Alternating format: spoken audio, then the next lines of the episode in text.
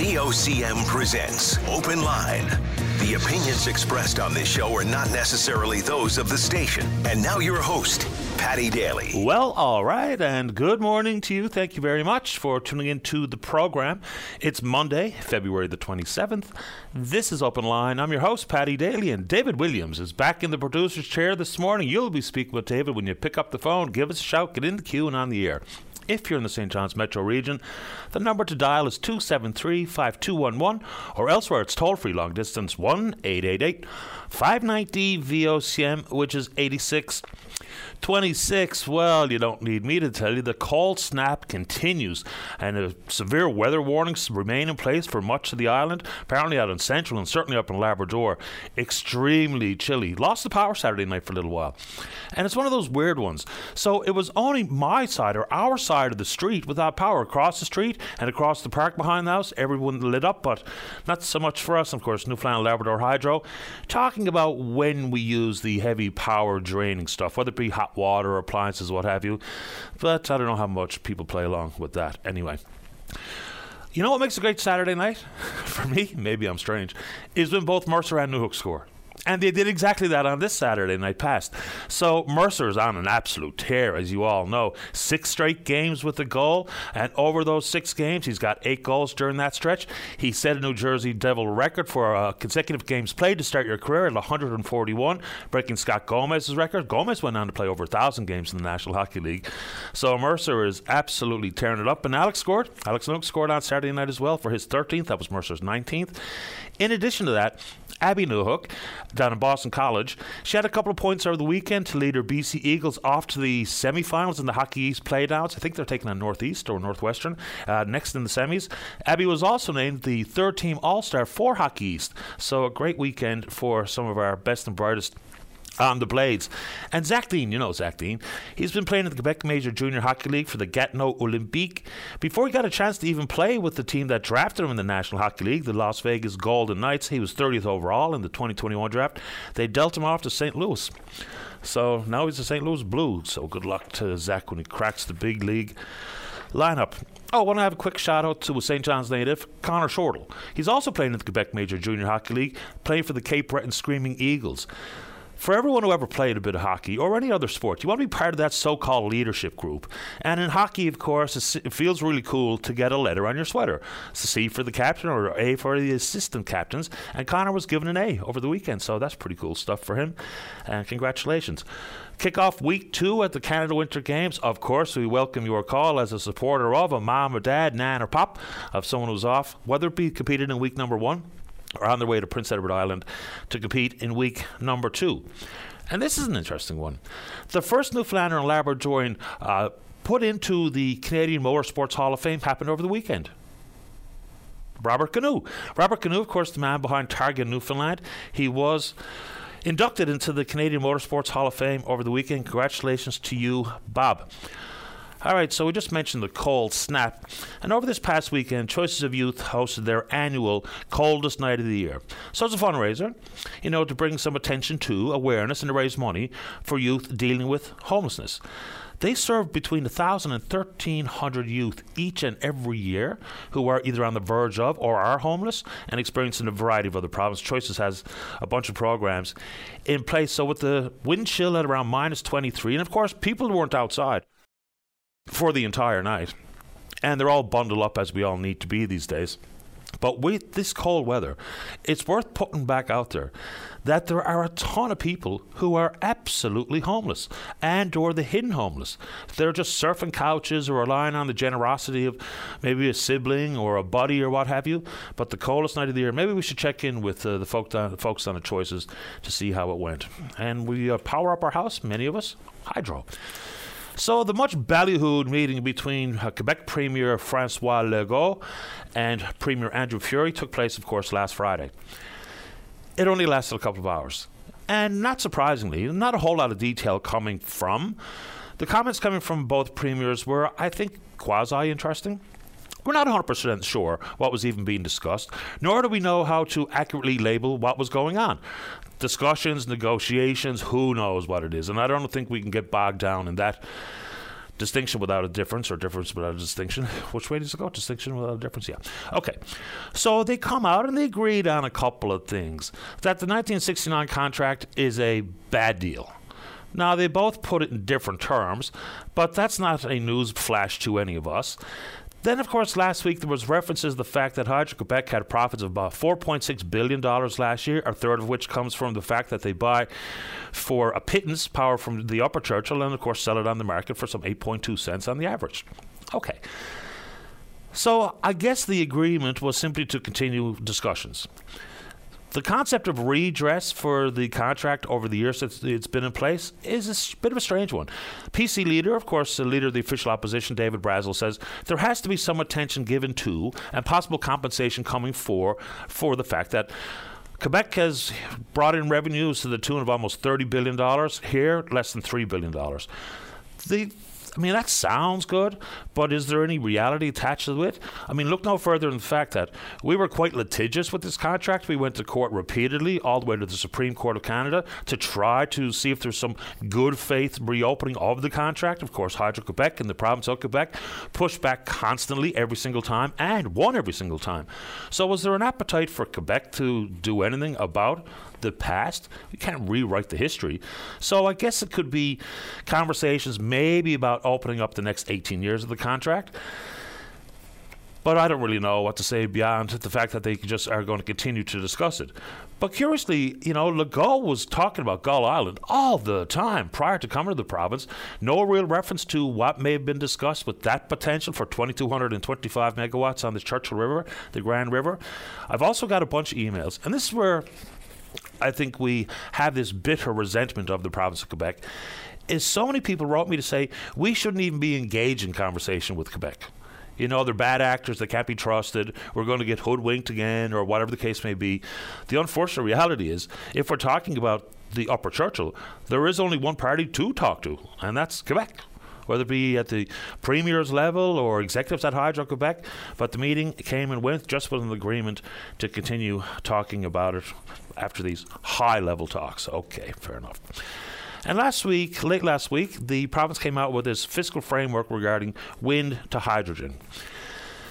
All right, so it's good that you know we're getting some answers to what's in it for us.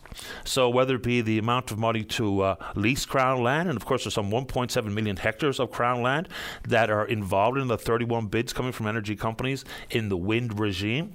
And again, the only pushback I've heard to any of it is regarding World Energy GH2, led by John Risley, of course.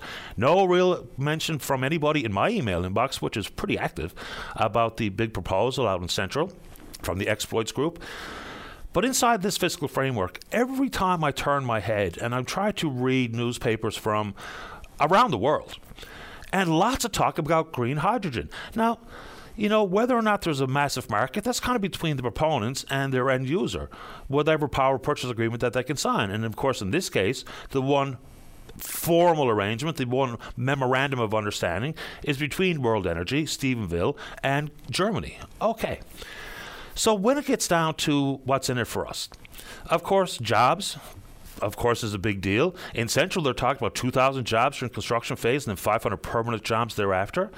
And then for the rest of the province who is not going to be intimately or directly involved in these projects, it will come in the form of royalty. And that's going to happen with the water royalty payment. So the example given by Minister Andrew Parsons was on a 1,000 megawatt project, during the course of 30 years, with the framework put forward, that would bring some $3.5 billion to the province. And this is not to be all in or all out on hydrogen or wind, it's just to talk about what we know and to ask questions about what we don't know. The trick with the water royalty is that it doesn't kick in until the proponent, the company, recovers their capital cost. That's where many people have a question or concern if you read a variety of opinion pieces and coming from academia and people who are energy consultants or working in the industry, they talk about just the simple cost of hydrogen, green hydrogen. And it's going to be apparently quite high. Now, with the advent in technology, new innovative solutions coming, regardless of the form of energy, increases in battery storage and more and more solar, you know the deal. So, the problem with the way the water royalty is constructed at this point is what if the end market for the green hydrogen becomes less attractive given cheaper options closer to home. From Stephenville, Germany, some 3,000 nautical miles. So there are going to be all sort of logistical concerns, which is not necessarily a problem for me and you. It's more a problem for the people who are going to spend money to build these turbines, ammonia plants, and hydrogen plants, and then the shipping.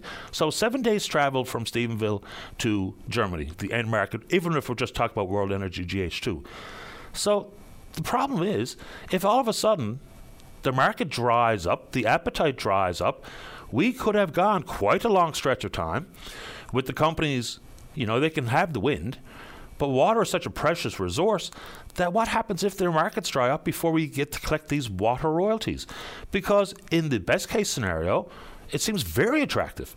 30 years, $3.5 billion coming in. We're not taking any necessary financial risk as a province. It is indeed an environmental concern, and access to water will always be a concern but it's the unknowns regarding green hydrogen and the cost of it for the end user and the way we've constructed this particular fiscal framework, I think, is a good conversation that we can and should be having if you are so inclined. All right, let's move into health. Can't avoid healthcare.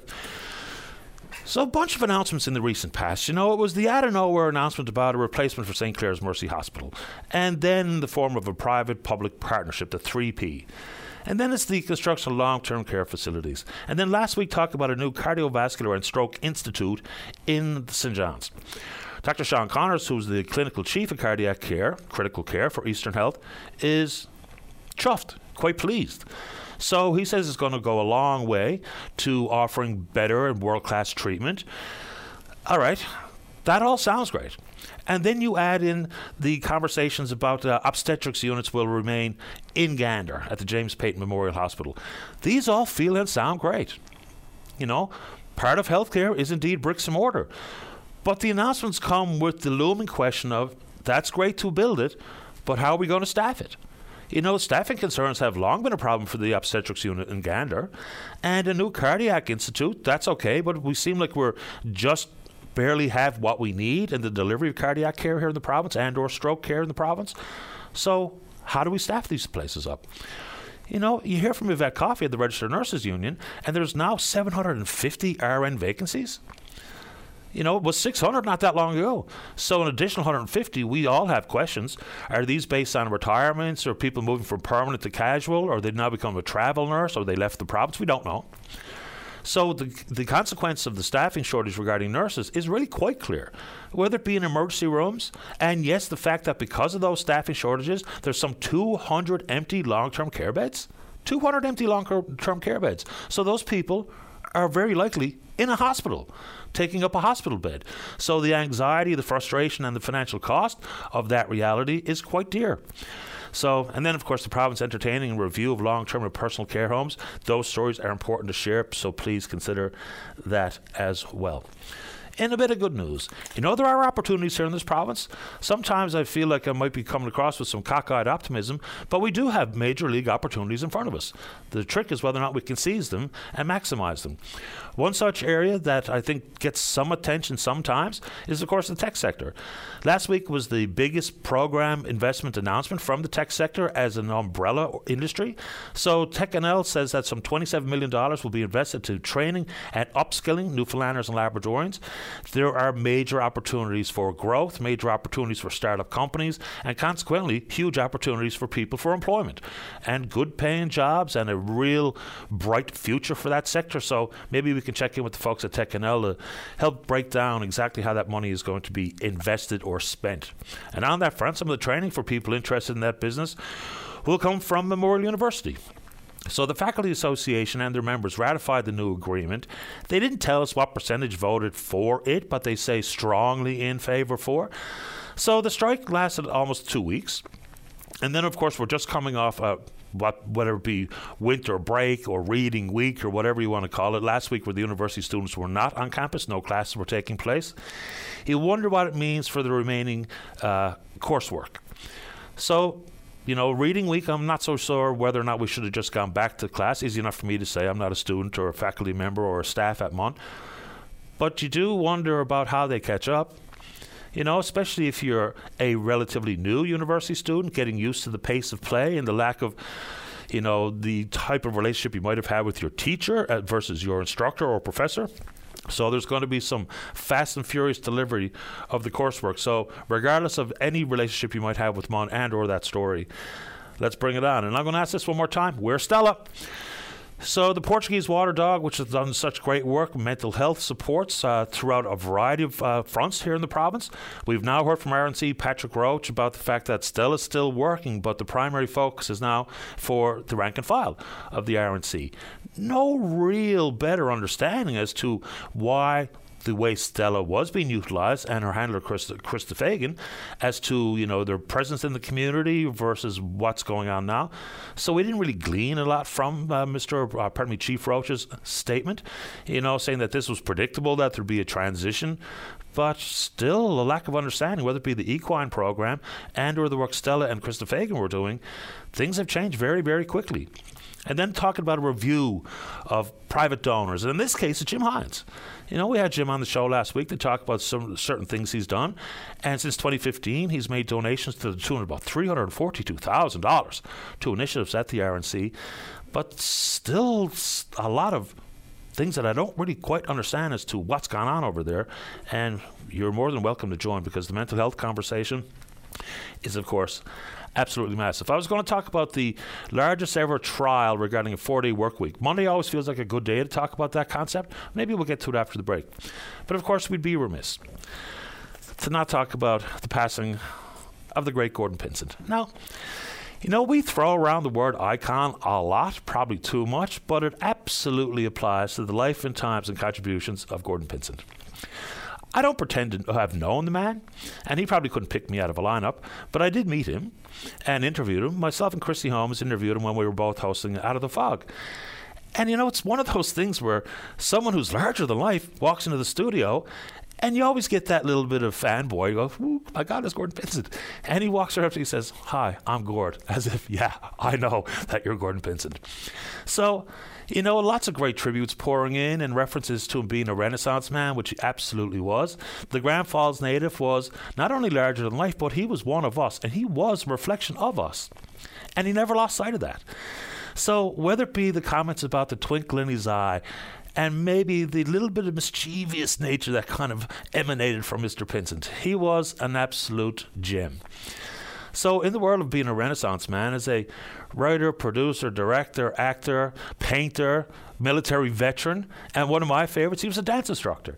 So, when he was cutting his teeth in Winnipeg, he took a job at the Arthur Murray Dance Studio as a dance instructor. So, he's got some 150 credits to his name he never lost sight of who he was, where he was from, and the contributions as a trailblazer to show up and coming actors or participants in the entertainment industry that it was possible. Not only possible for you to make your way into the bright lights, but also possible to bring the work home. And as the mentor that he was for so many, that's exactly what happened. We punched way above our weight in show business, and Gordon Pinsent led the way.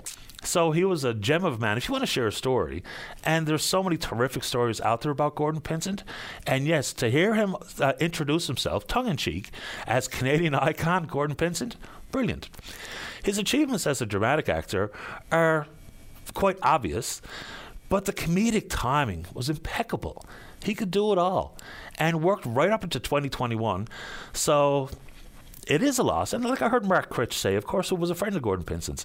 You know, even at 92, it still came across as a bit of a shock. I mean, talk about a life well lived. And what he has meant to the province and the country is truly remarkable. So, our condolences to his family and all his friends, of which he had many around here. And so, if you want to share a Gordon Pinsent story, we're absolutely more than pleased to take that on here today because it'll bring a smile to some of the faces who are a little bit shocked and are absolutely saddened by the loss of one of the most prolific, hardworking, kind, generous Canadians and Newfoundlanders and Labradorians, the absolute legend that is Gordon Pinsent. Boy, oh boy. Uh, we're on Twitter. We're VOCM Open Line. Follow us there. Our email address is openline. When we come back, let's kick off the week with a great show. That only happens when you call. Don't go away. Welcome back to the show. Let's begin this morning on the top of the board on line number one. Good morning, Mike. You're on the air. Good morning. How are you this morning, Paul? I'm doing okay. Uh, Mike, thanks for asking. How about you? I'm doing fine, indeed, and I'd like to say a special hello to all your listeners on VOCM. Appreciate that. I'm sure they say uh, good morning as well. What's on your mind, Mike? Uh, I wanted to offer a, a tribute to uh, Gordon Vincent, based on a personal experience from him with him in Toronto. Let's hear about it. All right. Uh, 22 years ago, my wife was diagnosed with cancer and uh, there was nothing they could do for her here in uh, in St John's. So they sent her to Sunnybrook Hospital in uh, Toronto, where she was a patient from May till November, where she died. And during all that time in Toronto, I was at a restaurant on Yonge Street one day having a meal. And then, uh, while I was sat to the table eating, in the far corner, off by himself, there was this figure of a man eating his meal. And I looked and I said, Jesus, I said, that looks like Gordon Vincent. I said, it can't be.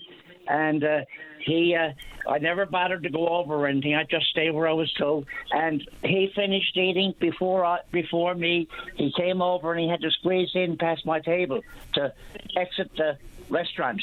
And when he passed by, I said to him, I said, I said, see, I said, you looks like Gordon Vincent. Everybody tell you that you were looking like for Gordon Vincent. He turned around and he said, yes, boy, because that's who I am. So it was. And uh, he said, what, what part of the rock are you from? So I told him I was uh, living in the Goulds and that. And uh, he sat down for a minute, started talking. Uh, I, uh, the conversation led to why I was in Toronto with my wife uh, in for se- severe cancer operation. So he asked where she was. I, I told him that it was in Sunnybrook Hospital, and very shortly afterwards, that man took the time to come down and visit her. That's so fantastic. that was certainly certainly shows he was a down to earth celebrity. It, it's a great story because you know how many you know people often say you know never never meet your heroes, but sometimes they turn out to be exactly like the story that you're talking about with, with Gordon Pinsent. To take it upon himself and his own free time to visit your wife is a, a wonderful story. Absolutely, absolutely indeed. And uh, I, I'd like to offer my condolences to everybody in his family. He was such a great man and great actor, and uh, he was a tribute to Newfoundland. 100%. He was all of that. And I'm really pleased that you shared that story because we're going to hear some funny stories, maybe very likely about Gordon Pinsent, but some of these really personal ones really drive home the person that he was, the kind of man he was. So thanks a lot for making time for the show this morning, Mike. You're welcome, and I'd also like to throw a, a, a tribute to uh, Mercer. He's doing Newfoundland proud, pride with his uh, the, the success he's having with his hockey. Oh, Dawson, yeah, absolutely. I, I, love watching him play. He's become an important part of that team. He really he is. Sure he, is. He's, he's, a terrific skater. He wins a lot of races to that puck, and I, I really appreciate the kind of game he plays. And he's reliable, right? He's there every night. Hasn't missed a game yet. You know, 141 games, I'm telling you. Yeah, it's excellent. Great stuff. Yeah. Okay, thanks for your time. Thanks, Have a Mike. good day. You too. All the best. Bye bye. Yes, bye. You know, I mean, sometimes we treat people of that stature as if they're, I don't really know the right way to put it, but that they're unapproachable and they, of course, are self-absorbed or whatever people associate with some of the the big big stars. And Gordon Pinsent was a big big star. So just imagine, meets a fellow Newfoundlander or Labradorian, hears of his personal story and his struggles and his wife's struggles, and goes to visit her. I mean, that's just terrific stuff. Let's go. Let's go to line number two and say good morning to the executive director of the Grace Sparkes House out in Marystown. That's Lisa Slaney. Good morning, Lisa. You're on the air. Good morning, Paddy. How are you? Excellent. Thanks for asking. How you doing? I'm doing okay. So I read this story, and you know, I spoke with the mayor in Marystown there some while back when we found out that the department was closing the Canning Bridge.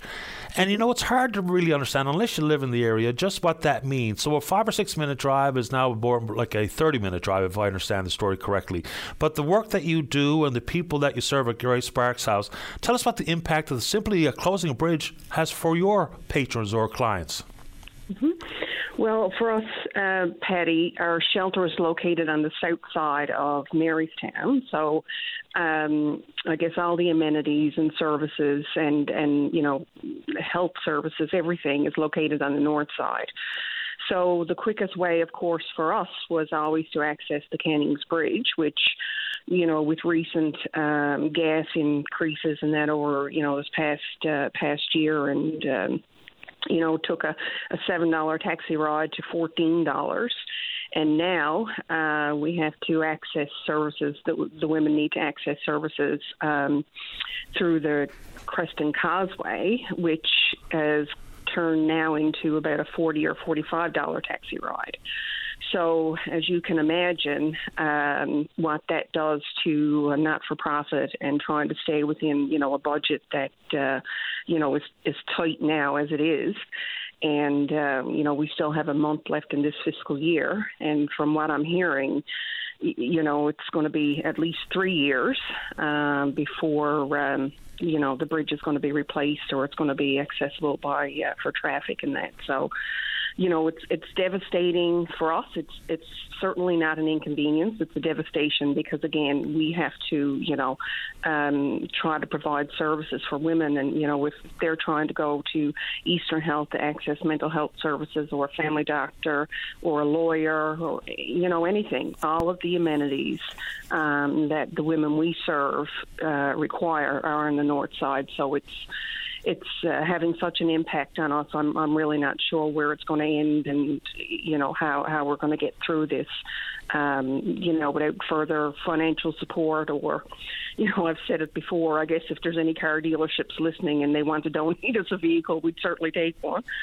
Um, so you know, we we met with our government uh, funders on um, Tuesday, and they're aware of the situation and very supportive. And we're going to, you know, stay in in close touch in terms of you know making sure we don't have to choose between you know buying groceries and, and providing you know medical transportation. So, transportation costs have been a real struggle for everybody who needs it, and of course that would be everyone. So, for a not-for-profit, are you actually able to provide that transportation service, or is it becoming legitimately impossible? It's becoming impossible. Yeah, like uh, last month alone, I think you know our, our taxi costs were uh, about two thousand dollars. So, you know, now add on, you know, uh, an extra. Well, I mean, we're triple really. You can look at it almost as it's a triple uh, cost. So, you know, what we three taxis before now was only one taxi kind of thing, and you know, uh, I know I know the town and and um, at the public meeting um, a few weeks ago um, discussed about maybe you know we could probably get a bus or something like that. But you know, the women and children we serve, um, you know, for safety reasons and confidentiality. I mean, they they can't be on a public bus. I mean, they they need um, you know uh, further services, which would provide, uh, you know, um, safety, and of course, um, there, the, you know, the confidential um, services that we provide.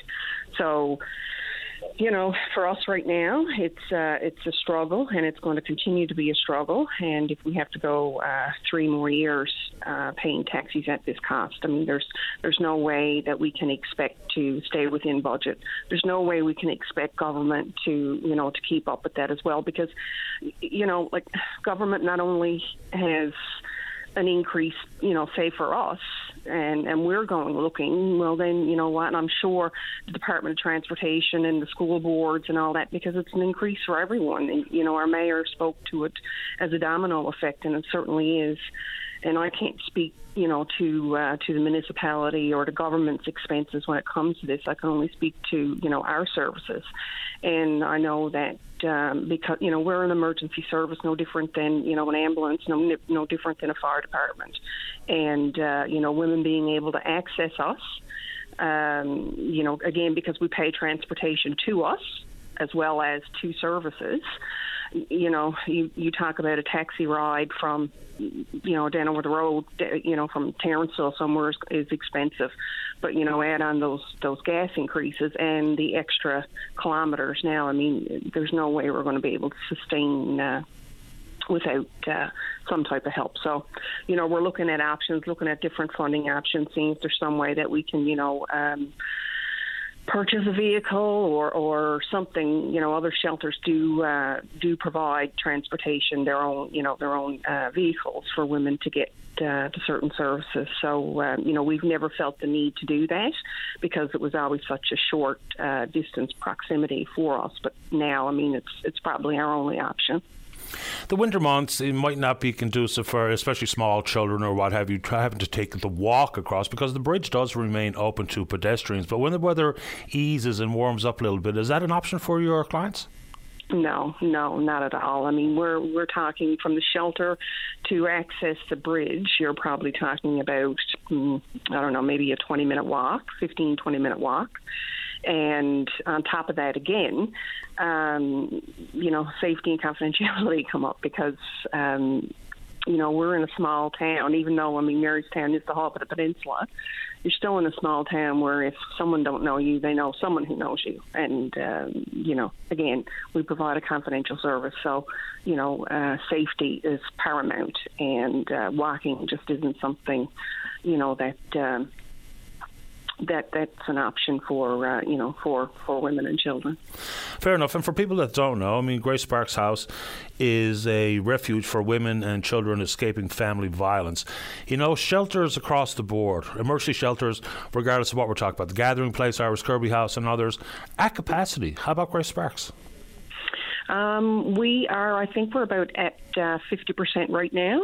Um, so you know. Um, there's times when we are at capacity, especially during the COVID times. Uh, COVID took, you know, a big, big uh, uh, you know, big strain on, on put a big strain on our services and, and our funding as well. And uh, because we had to, you know, use hotels and things like that for uh, because we couldn't double women up in rooms, and you know, some women needed to isolate and things like that. So we're, you know, it, it just seems we're we were coming out of a difficult time, and now it seems that we're just gone right back into that again. So now instead of you know that extra expense um, with COVID for say hotel rooms. Now we're going into you know transportation. So doesn't seem like we're going to catch a break.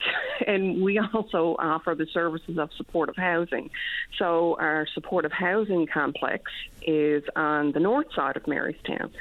So now for our staff to go over and what we did on a daily basis for our staff to leave the shelter on the south side and go to the north side and provide services to the women and children um, at Macaulay Place. That's our supportive housing unit.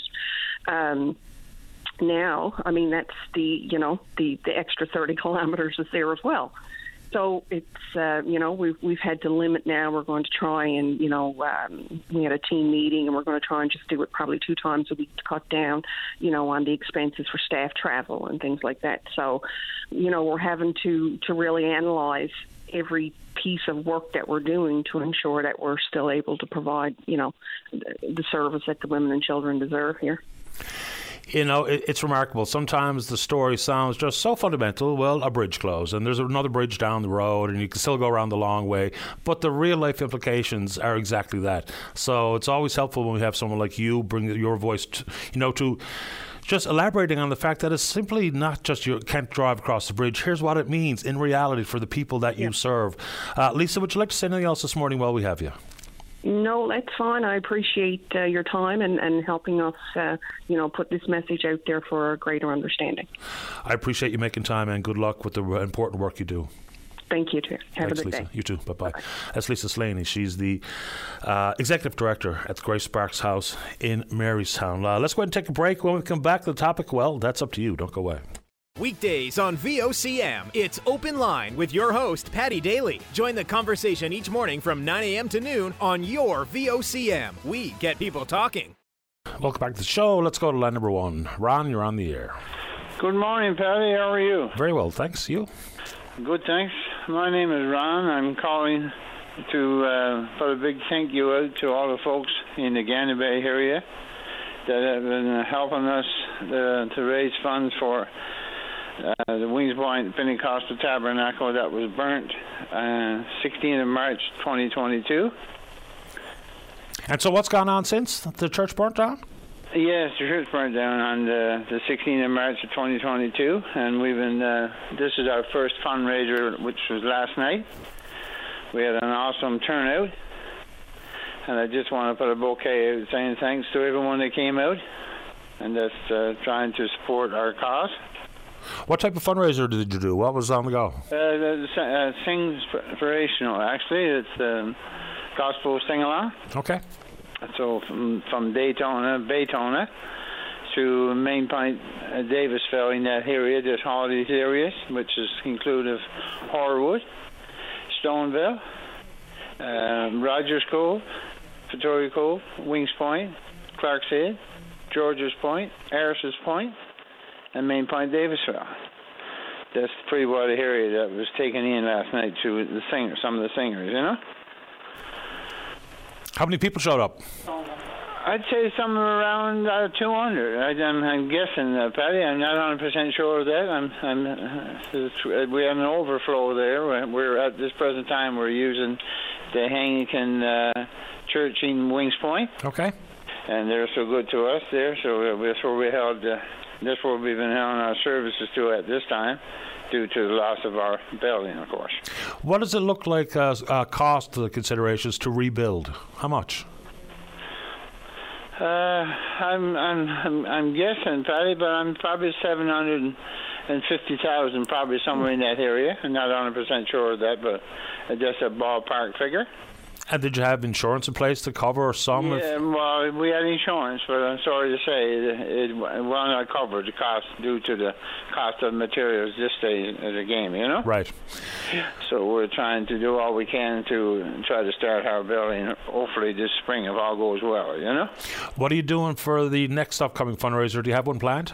No, uh, not at this present time. No, we're we're sort of playing it by here and seeing how things go, you know. And, and uh, as a as a member of our assembly, of course, myself, just uh, take them one day at a time. I guess the best way to praying like that, you know.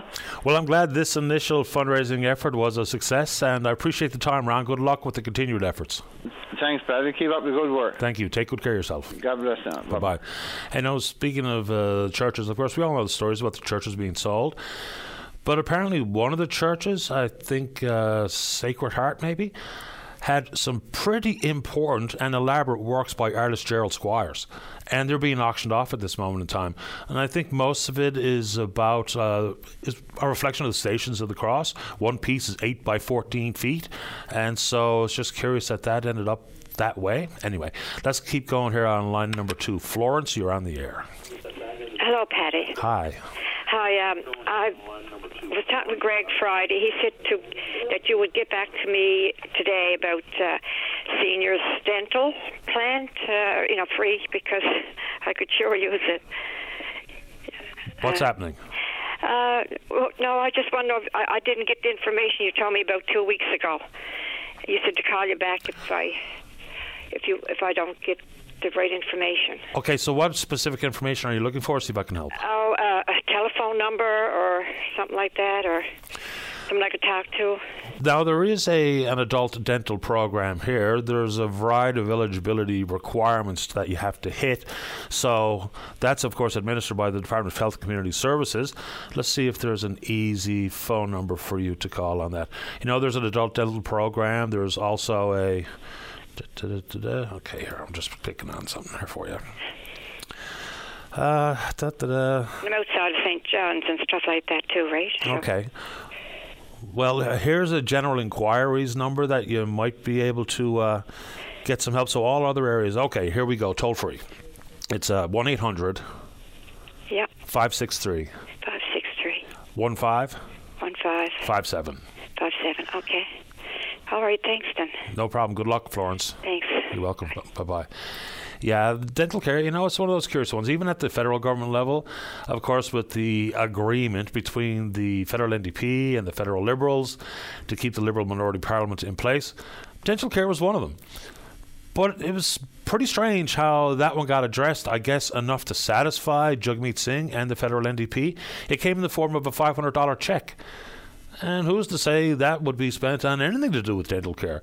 We know that the NDP and then federal member Jack Harris put forward a plan to include dental care inside our universal pharmacare, or uh, pardon me, uh, universal health care, and it doesn't, it hasn't happened.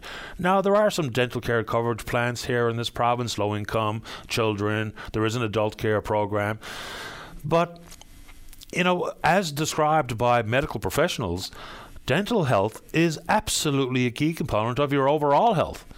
And there's actually links between uh, dental issues and things like dementia and cardiovascular issues and up and down the line. So, you know, to further that conversation about how the province approaches uh, the dental care, I think is a big one. And also, I think there's probably room for more conversation about pharmacare. Look, I understand people who are saying, look, all the money that's gone out the door, we've got to be a little bit more choosy about how we spend. Absolutely right and absolutely fair.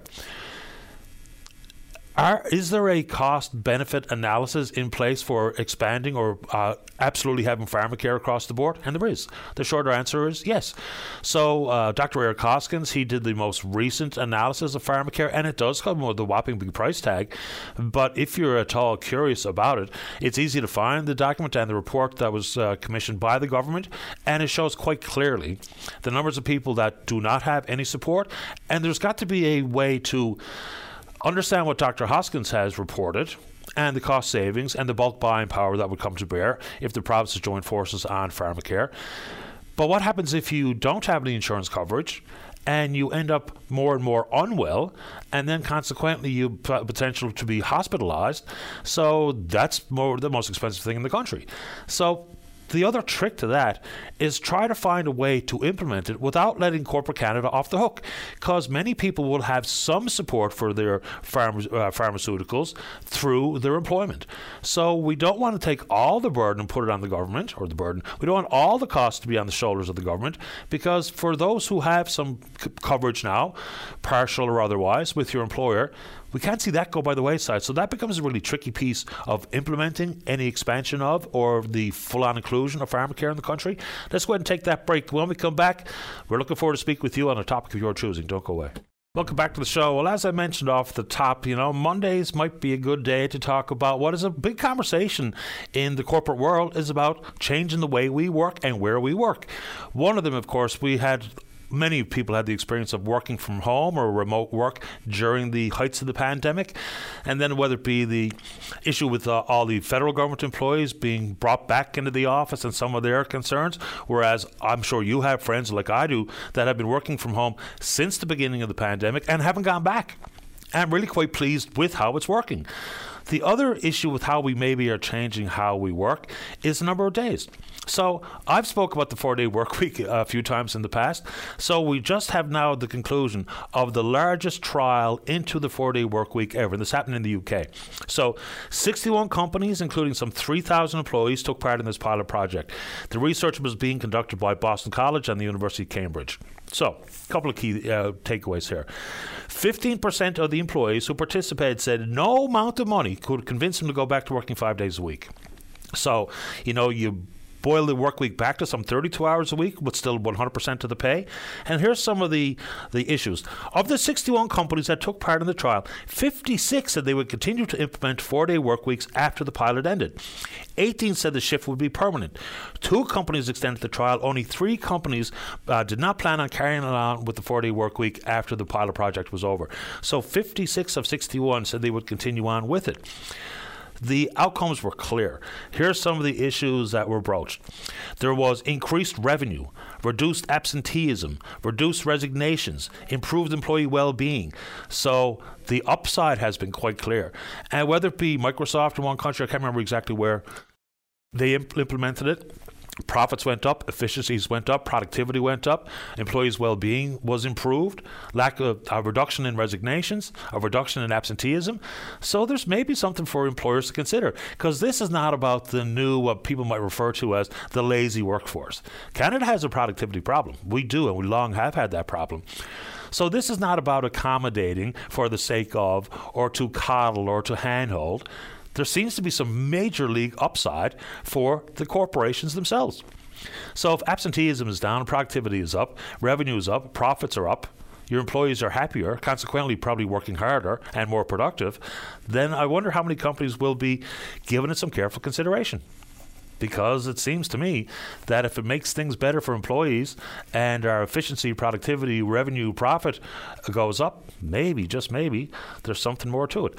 Okay, let's go to line number one. Linda, you're on the air. Hi, Linda. Linda on line number one. Good morning, Linda. Oh, good morning, Paddy. You're on the air. Thank you so much. No problem.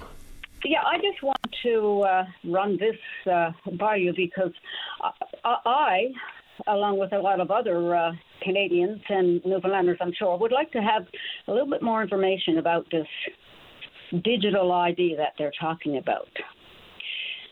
It seems that, uh, from what I've heard from previous listeners, uh, there's more concern about the health digital ID rather than the transportation. Like, has anyone mentioned the uh, the strategic plan that they have for the future transportation in Canada.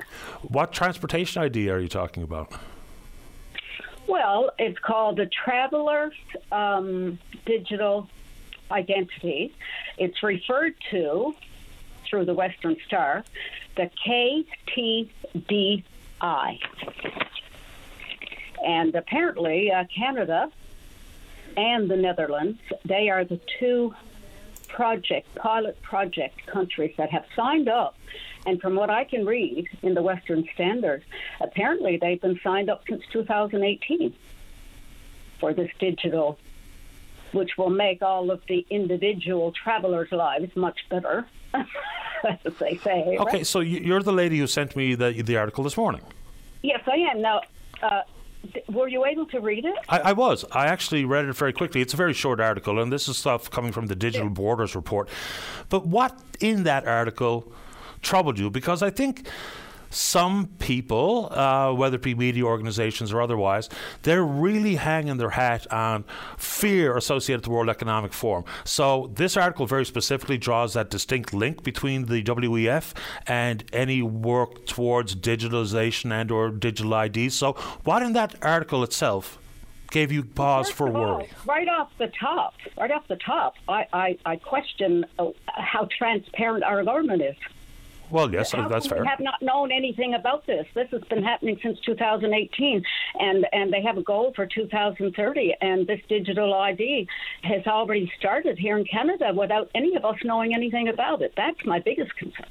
Yeah, but we don't have one. I, I'm, i get a little bit confused with some of the concerns that are voiced, like for instance with the health uh, ID. Digital records are already a thing. You know, we've already seen the problem with the uh, cybersecurity here. Our Meditech system was hacked, so people have legitimate concerns because it just happened. Tens of thousands of people's personal information has been compromised. Yes, exactly. But now, you know, isn't that going to be the same? Uh, excuse me, but I think that's going to be my my concern as well. Is that not only the digital, the health? Yes, you're right. Everything can get hacked if it's online. If you have a card in your pocket, that's fine. Nobody can get at your card in your pocket unless you you you uh, throw it out there on on the line somewhere for somebody to get their hands on. But um, I, I'm I'm a little bit concerned that what is it they're going to be collecting for us to be able to travel? What what what kind of a travelers? Uh, what information do they want? It's uh, like is it part of our health records?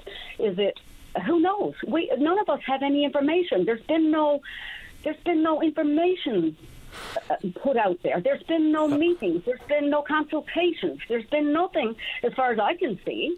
It seems like the, the, the government signed up for this in 2018. Well, where does that leave the rest of the, the Canadians? Uh, finding out what through uh, uh, an online media that the government the government has uh, closed off most of the individual, the, the independent media. Now, the Western Star is one of the sh- the biggest, if not the biggest, with two uh, over two million articles per month. and read by over 850,000 Canadians. And that is by no means uh, misinformation that's coming out of there. That's all. Oh, some some of it absolutely is. Some of it is purposefully misleading. But let's just stick with the health ID for a second. So all the information surrounding your health is already in the hands of the government. They, I mean, they have it all. The government uh, delivers healthcare services, and at wait this. Now, wait, wait now, just a second, Paddy. Our provincial government has it all. Yeah, but these these health IDs are still going to be provincial issues.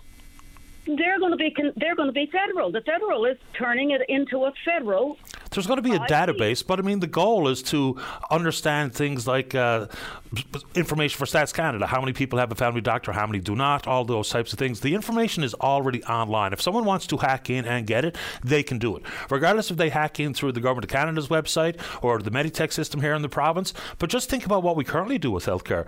I can go to a clinic or go to the triage nurse at the health sciences, for instance, and I've got to give them information out loud right? Anyone can hear me tell them my social insurance number. Uh, beyond that, we're faxing stuff around. So my personal health information might be sitting on a fax machine unattended wherever inside a government that anyone can see, anyone can pick up. People are already going through the nosy ones are going through medical records as employees of, say, for instance, Eastern Health and otherwise. So yep. our our our information is already out there. So, and you know what my answer to that is, Paddy? What's that? This is going to make it a whole lot easier for somebody to get it all in one little spot instead of oh well I heard this one say my phone number, I heard this one say my MPCP. Oh well I had to list this on my form or that. This is going to make it so easy for the federal government to know every single thing about our health, about our everything, about where we're not even going to be allowed to travel unless we have like our two shots right now and our booster shot. That's not going to cut it. Well, that... there's, there's, people who are not who are refusing to get a booster shot even after the two uh, the two shots. Like that that that that is the underlying problem. There's so much gray area here that nobody's even talked about. We need to know what is it. Bring on Studley and let her explain to us what this is all about. Isn't she our expert? Okay. But bring on somebody. but, but Linda, the, there is no vaccination status issue regarding travel anymore. Not yet. Not yet. And and then you added the two shots plus the booster. The definition of fully vaccinated never changed. It was always no, simply not, two shots in the primary series. Pardon? Okay, Paddy. So therefore, when the government gets a hold of all this information, the federal government, who do you think they're going to? Uh, the people out there with two shots, they will not be allowed to have their ID issued for travel unless they have everything. Well, who said that? And it, well, that's I'm saying that that is my that is my speculation right now. From everything I've read, I speculate that the government will not let people travel. Those people with only two shots will not be considered as fully vaccinated anymore, and they will not be allowed to travel. Now, uh, Danielle Smith, she's been aboard of this for, for weeks and months. She knows it's not a good thing. What is her like? You know, like have you been following her? Yeah, a lot of her big ideas well, have deflated very quickly. skeptical people around here who are not getting their voices out because there's. Uh, uh, the, everything is all of the information that is going around that the government classes as quotation misinformation a lot of it is factual factual we're not allowed to share it but but you're not sharing actual things that are happening. We can all have worries about what might happen. That's not what. No, no. Well, yes, Linda. You, I mean, you've gone on to tell me that you're not going to be able to travel unless you've had a booster shot, when there's not even any vaccine requirements for travel any longer, and they were always okay. going to be a problem when they were well, currently imposed. Just one second, well, Linda. Hold on. Back, that makes me back to the grey area. Why do we not know what's going to be happening for that back for that? Uh, travel ID. Why do we not have listed? This is going to be okay. You're going to have your phone number, this, that, something else. Your two shots, or you're fully vaccinated. Da, da, da, da, da. Can they not give us a list? For God's sake, they've been in, in, in cahoots with the WEF since 2018, preparing this pilot project. None of us even knew about it, much less know the details. Let's have some details. But, uh, is there anyone out there? Part of the issue. Part of the issue with details is it's not even a thing. So, like for instance, what the travel. hold on, Linda. Linda, hold on a second. Thing, but the, the government has paid over a hundred million dollars to make it a thing. Should we not know what our money is going into? Is that hundred million dollars? Is that a reference to like McKinsey? That's directly involved with this pilot project that Canada has signed up for. Where did you get that number? I'm just curious. I, I think uh, I'm, not, I'm not sure. I'll have to go back on my notes, but the Western Standard probably has it listed. Okay. In their article. You know, with the issue regarding travel and what, uh, if there's any sort of restrictions based on anything like vaccination, well, I'll be shocked because that blew up in government's face, to be honest with you. And, you know, even with the business about returning home as an unvaccinated or vaccinated traveler and all those differences therein, Yeah. I was vaccinated. I came home from England. I had COVID. So there shouldn't have been any difference with how uh, you return. You know, just about, you know, understanding your risk and risk to the public. That's how we shouldn't have navigated that.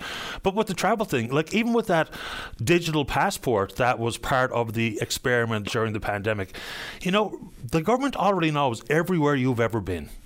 They, Yes, they know. know all this information. Like this is not something that is uh, out of left field here. When I use my paper passport, I present it. That eventually gets digitized. They know there's a stamp that says I've been to the states, or I've been to England, or I've been to Ireland, or I've been to the wherever in the world. They already have all this information. So I'm not 100 percent sure, unless there's some personal restrictions that are imposed on people. The information that people are worried about, that's already out there. Like the government has all that. They have all of that information. Yes, they do. Yes, they do. They absolutely do. But uh, when you say it blew up in their face, as far as I'm concerned, and a lot of other Canadians are concerned, there's a lot more than that that went wrong because, uh, first of all, we were all uh, uh, absolutely uh, um, talked into the fact that if you get these two shots, you're going to say, Grandma. Well, Grandma didn't get saved, did she? I mean, I don't even know know what what to say saying? about those initial vaccine conversations. I really have no idea how to react Well, to any of that. vaccine thing, if it ever comes on board again, then it's going to be uh, uh, uh, crazy. It's going to be crazy if they put all this. I'm just saying that I'm just uh, scenario. Yeah, I mean, Best case scenario, worst painting painting the, those pictures. I mean, I don't even know if some of that is even real reality. To be honest with you, like when they drop a COVID vaccine mandate, and so much has changed, and there's so many different eligibility issues for access to, and now we understand much more about how effective and safe it is, and all these things.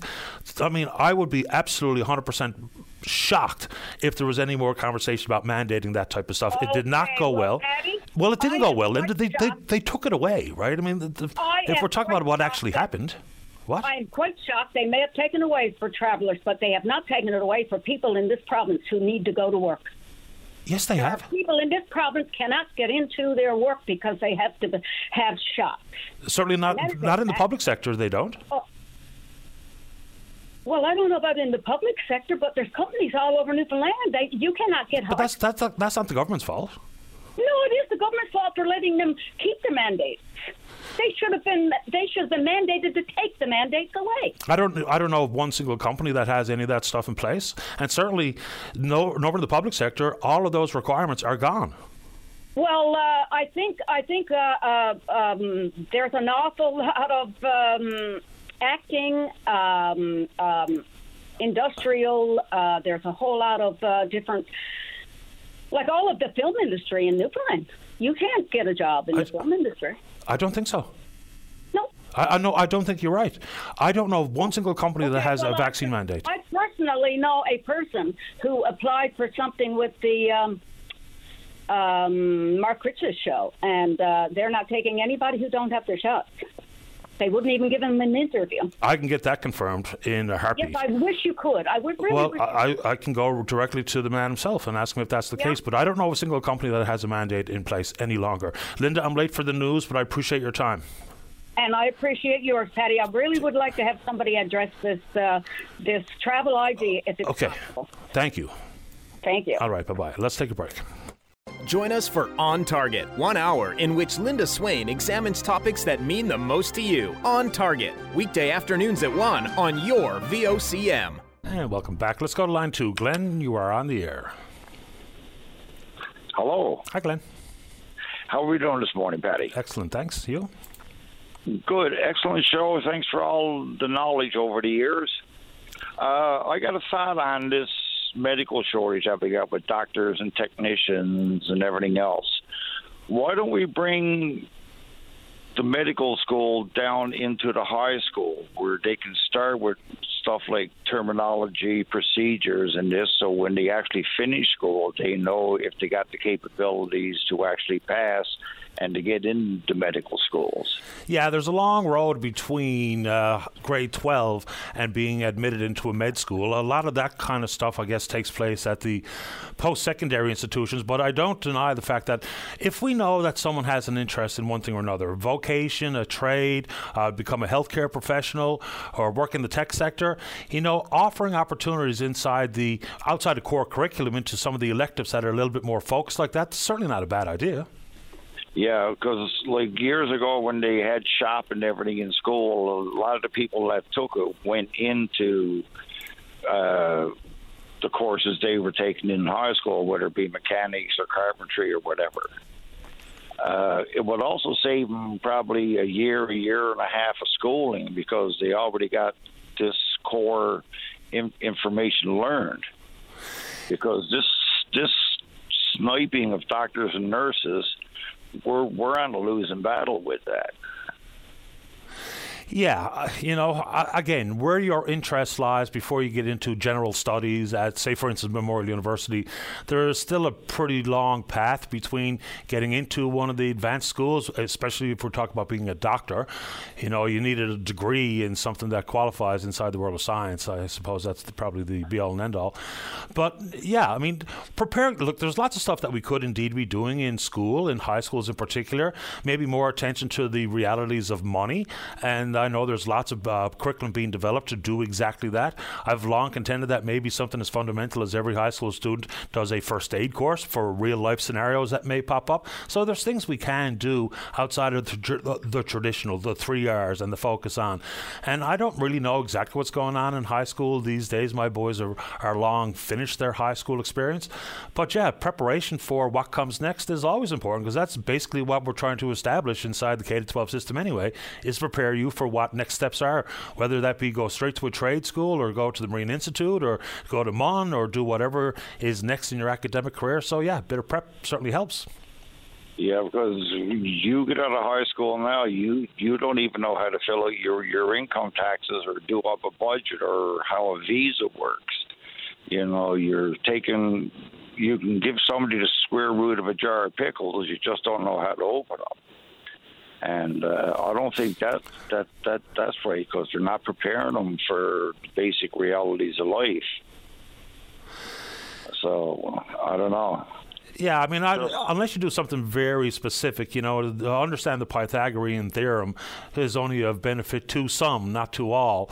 But I'm not going to dispute your base point here, Glenn, that, you know, preparing a grade 12 student for what's next with a little bit more attention, and I don't know if it's medical terminology or whatever the case may be, but sure. Yeah, well, just a thought because the, the problem is not going to go away because the people are just, just not there you got to put, I think, a, a, lot more effort into getting people into the medical system to start to start filling positions. Because I see, like uh, Australia is looking for doctors. Uh, uh, Ireland is looking for doctors, and they're advertising on Facebook and everything. So it's, it's not just a Newfoundland problem; it seems to be a worldwide problem. Oh, absolutely. There's a, well, certainly across this country, there's a distinct shortage. Every province is singing pretty much the same tune about healthcare yeah. professionals. I appreciate the time, Glenn. Anything else you want to say? No, that's good, sir. You have yourself a great day. Same to you. Take care. Okay, bye. All right, bye bye.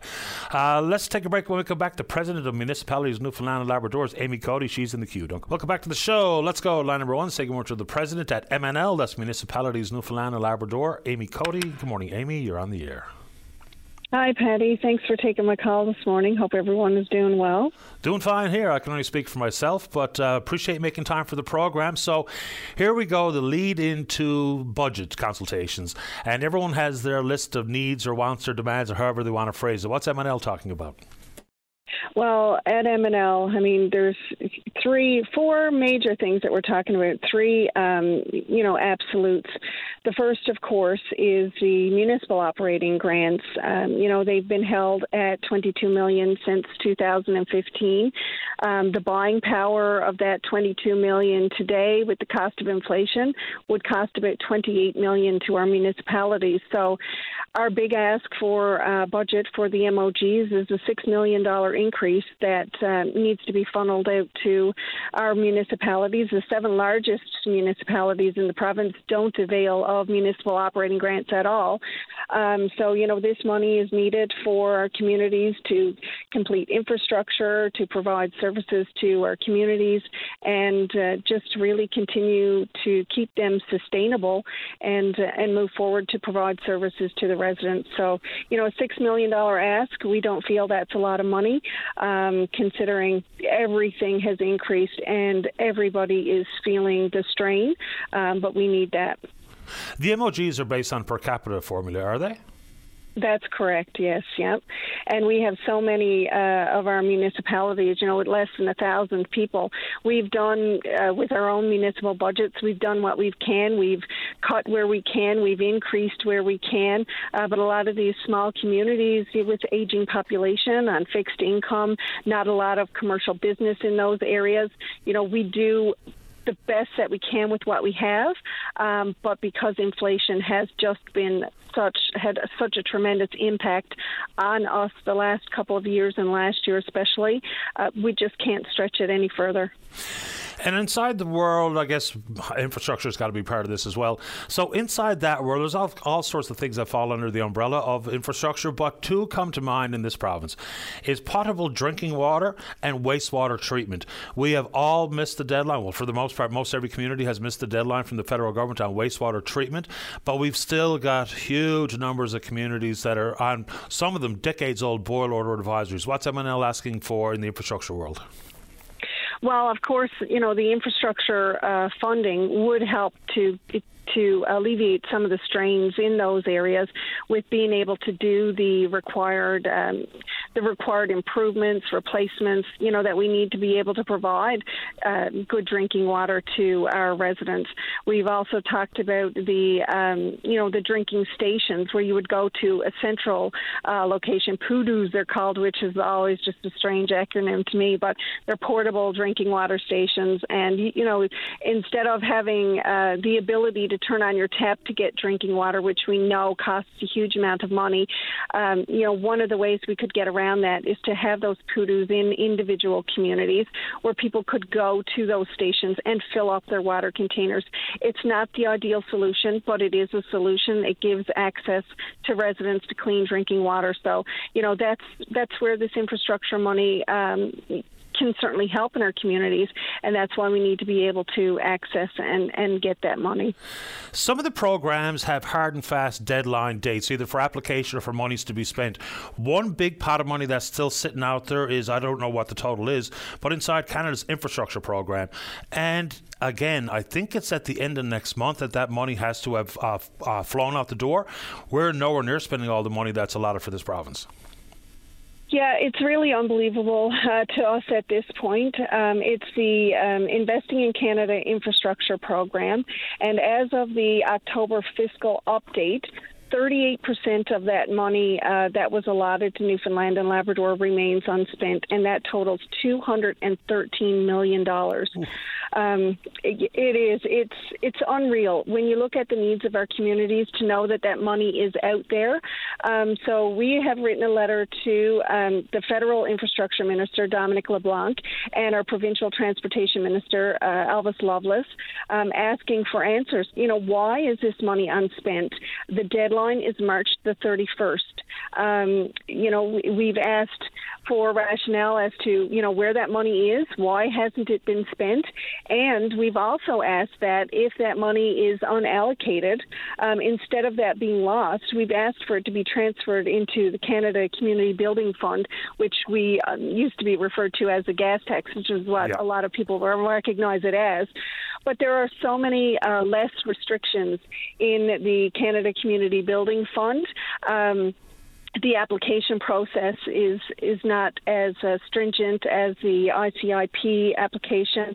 Um, you know, th- with the ICIP funding, uh, when you apply, you may apply for several projects. Um, if one comes under budget, um, you know, even though the money was approved for that project, you're not allowed to reallocate that to another project that may be may be over, or if there's additions to the project that you didn't see coming, um, and one portion portion of the project, the same project given. Um, you know, if, if one portion of that project is under budget and another portion is over budget, you're not allowed to spend the money to, you know, to reallocate it within the same project, which is so disappointing and it's so difficult. You do so much to manage these projects and to be coming up against a brick wall all the time. So within the Canada, um, the um, Canada Building Fund, you know, we can do that. And there's also the ability to carry that money over to the following year, which is huge. It helps with our planning, it helps with our development. Um, it just gives us much more flexibility to be able to do what we need to do. So that's huge for us. And, um, you know, we need, we have a uh, meeting with Minister Loveless next week, um, MNL, myself and uh, my team at MNL. And we're going to talk to Minister Loveless about that. That's so important. That's a massive amount of money that has been allocated allocated for Newfoundland and Labrador. That is on the table that we can't access. So we definitely need to get some answers on that. Is that something the province can even do uh, with a federal pot of money? And is the transfer from the infrastructure program to the community building fund is that even a possibility? Well, that's what we're asking for. We want to find out if that is the case um, because it, it leaves the money in Newfoundland and Labrador and allows us to be able to access it instead of it being gone. The federal government does issue the money and control the program, but it passes it to the province as well. So the province gets to have, you know, hands on onto what these projects are, manage the projects from the provincial level in dealing with the municipalities, which is never a bad idea because we do want uh, you know the money to be managed properly and make sure it's getting out to the communities and make sure the communities are using it the way that it's intended to be used. Um, but we need to know, you know, is there something going on that this is not happening? Um, we need some, you know, we need it to be um, more accessible, um, and we need to be able to see, you know, transparency in these projects. What's going on? Is there something we're not aware of? Um, what do you need from us? And you know, how can we how can we access that money? How can we help you get that money to us? We had about Minister Howell on from the Department of Municipal Affairs last week. She was talking about some new grant money available for uh, communities, but I also, of course, asked her about where we are with the regionalisation. It's over a year ago now that the report from the working groups was presented to government. I asked her about the status. Not really sure I understood much more than I did prior to asking her the question about where we are. So I'll ask you, where are we? I'm I'm in the same boat as you, Paddy. Um, you know, we are continuing to work with the Department of Municipal and Provincial Affairs on regionalization. We talk to them on a regular basis. Um, we know that they are still working on the regional plan, but it's time for action. We this plan was presented a year ago. Our municipalities are asking for regionalization. They want it. We need it. Um, we need a plan. We need a commitment from government on what is happening, and we need some clear communication on what they're doing to, uh, you know, make re- regionalization happen, what they're doing to make it possible. So, uh, you know, it, it's something that we continue to work on the department with. Um, we're confident, you know, they're assuring us that regionalization will happen. Um, you know, the, the minister did mention that a lot of communities are working on a regional approach now individually. The issue with that is that we can't wait for them to start doing it naturally. Um, you know, we need to have a plan in place to help them do it and to do it sooner rather than later. Uh, you know, not when it's out of necessity that they have to work together because they want to work together currently, and uh, and that's why we need that plan to come out and start moving forward with that. It's just it's too important. And I I know that it's not as simple as, you know, here's a county system plan. Now everyone in different regions or different pockets of the province go ahead and implement it because what works in one area probably won't work in another or might not work in another area. So I know it's complicated, but we've been talking about this forever, and not very much has uh, really happened. You know, some communities have taken upon themselves for baby steps towards more collaboration, whether it be like in Wabush and Lab City regarding the recreational complex, and a couple of examples here on the island where, you know, communities have pooled their efforts, whether it be for waste management or other similar items. So it's coming. Some communities, whether people want to hear it or not, you know, the end is coming. When they have a certain age of population and so many young families leaving, no economy of scale, at some point, pooled resources are going to be the only way out. And if we wait until the 11th hour, it's going to be chaotic, it's going to be more expensive, and it might not even be, we might encounter problems that we're completely unable to rectify or address properly. So we'll see where it goes, but hopefully that's sooner than later. Uh, last thoughts to you, Amy. Go ahead. Yeah, and I just wanted to reiterate that, Paddy. Like our municipalities, they do so much with so little. Um, our communities, we, you know, we want them to be sustainable. We want them to th- to thrive, not just survive. Um, and we know a regional approach is what is necessary.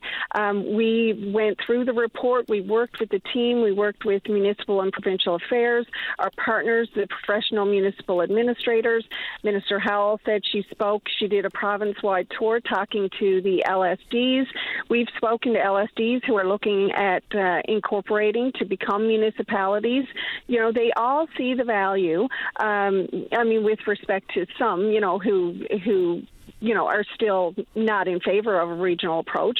But for the most part, the support is there. We know what's necessary. We know what's needed. There's a plan in place. It just needs to be implemented. And it's tough to implement that. But like you said, the longer we wait, the more difficult that's going to be. And the more difficult it's going to be to implement the plan that is currently recommended. Um, and once you start having to tinker and change that plan, well, then we're back to the drawing board again. And that's not where we need to be.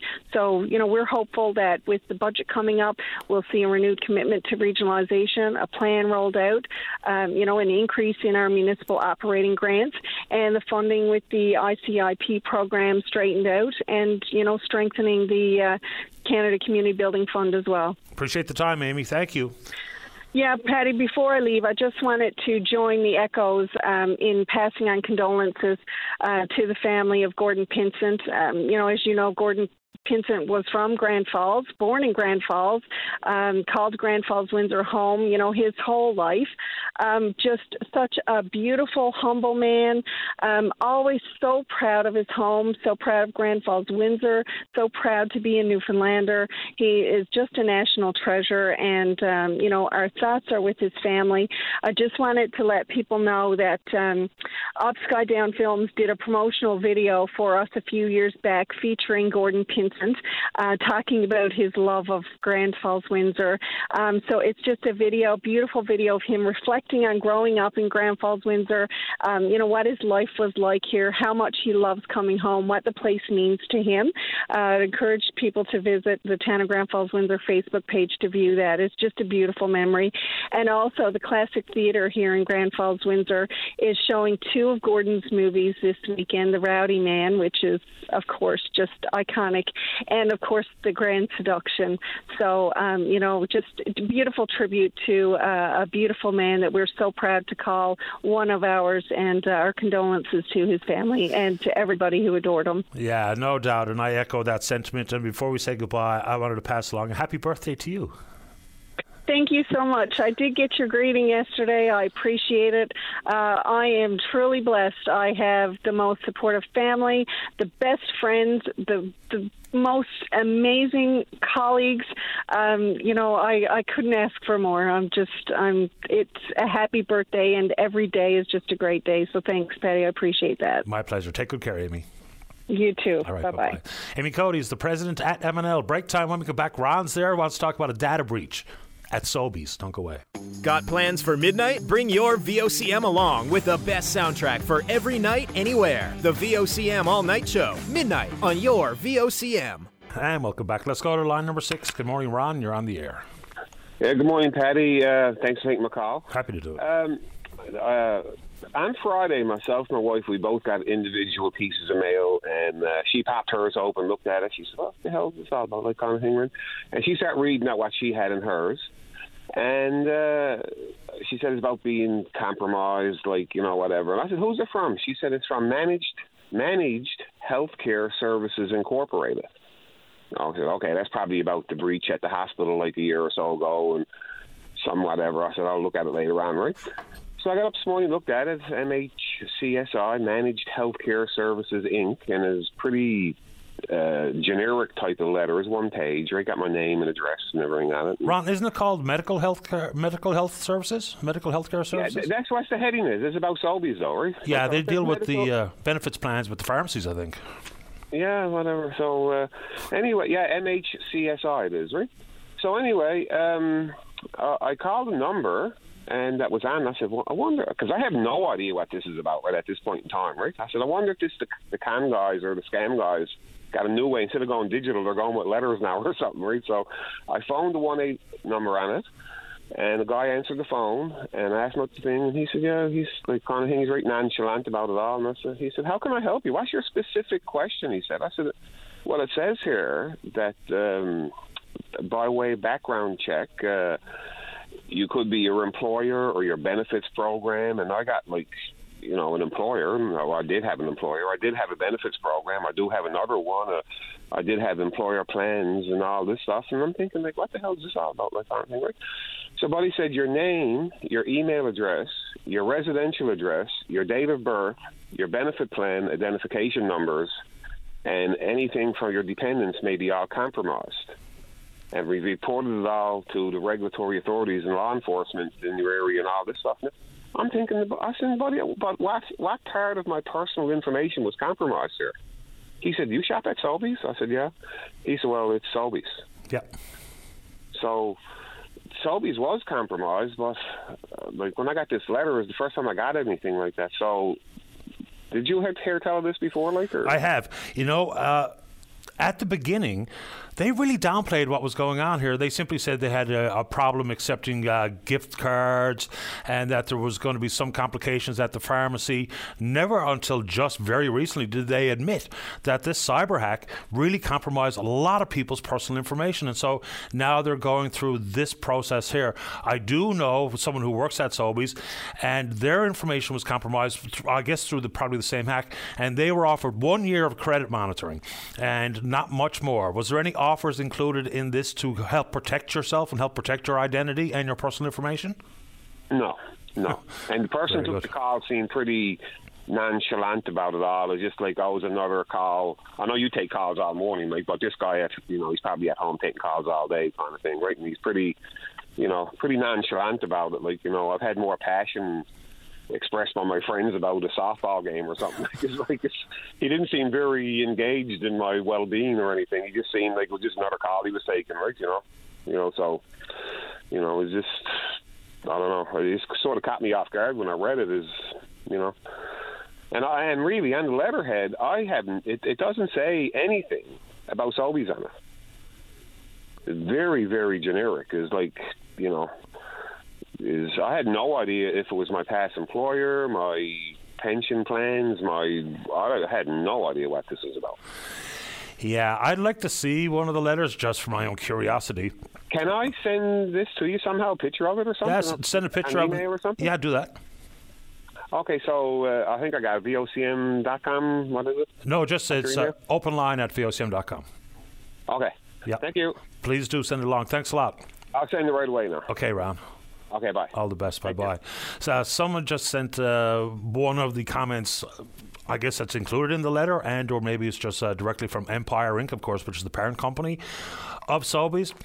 It says we have no, we have seen no evidence that personal data was accessed or removed from our servers. However, out of abundance of caution, we have sent notifications to those who could have been potentially impacted and in compliance with our regulatory obligations. IT security is and always will be a priority for us. Da, da, da. But boy, you know, I imagine the big question is when did they know this? Because I remember when the Sobeys data breach took place, and there were signs at the cash and they couldn't accept a gift card, and then we were told that they were having a hard time processing uh, prescriptions at their pharmacy and what have you.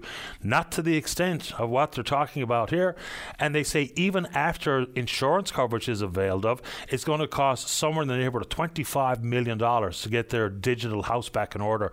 Boy, let's take a break. Lots of time for you. Don't go away. Welcome back to the show. Let's go to line number three. Derek, you're on the air.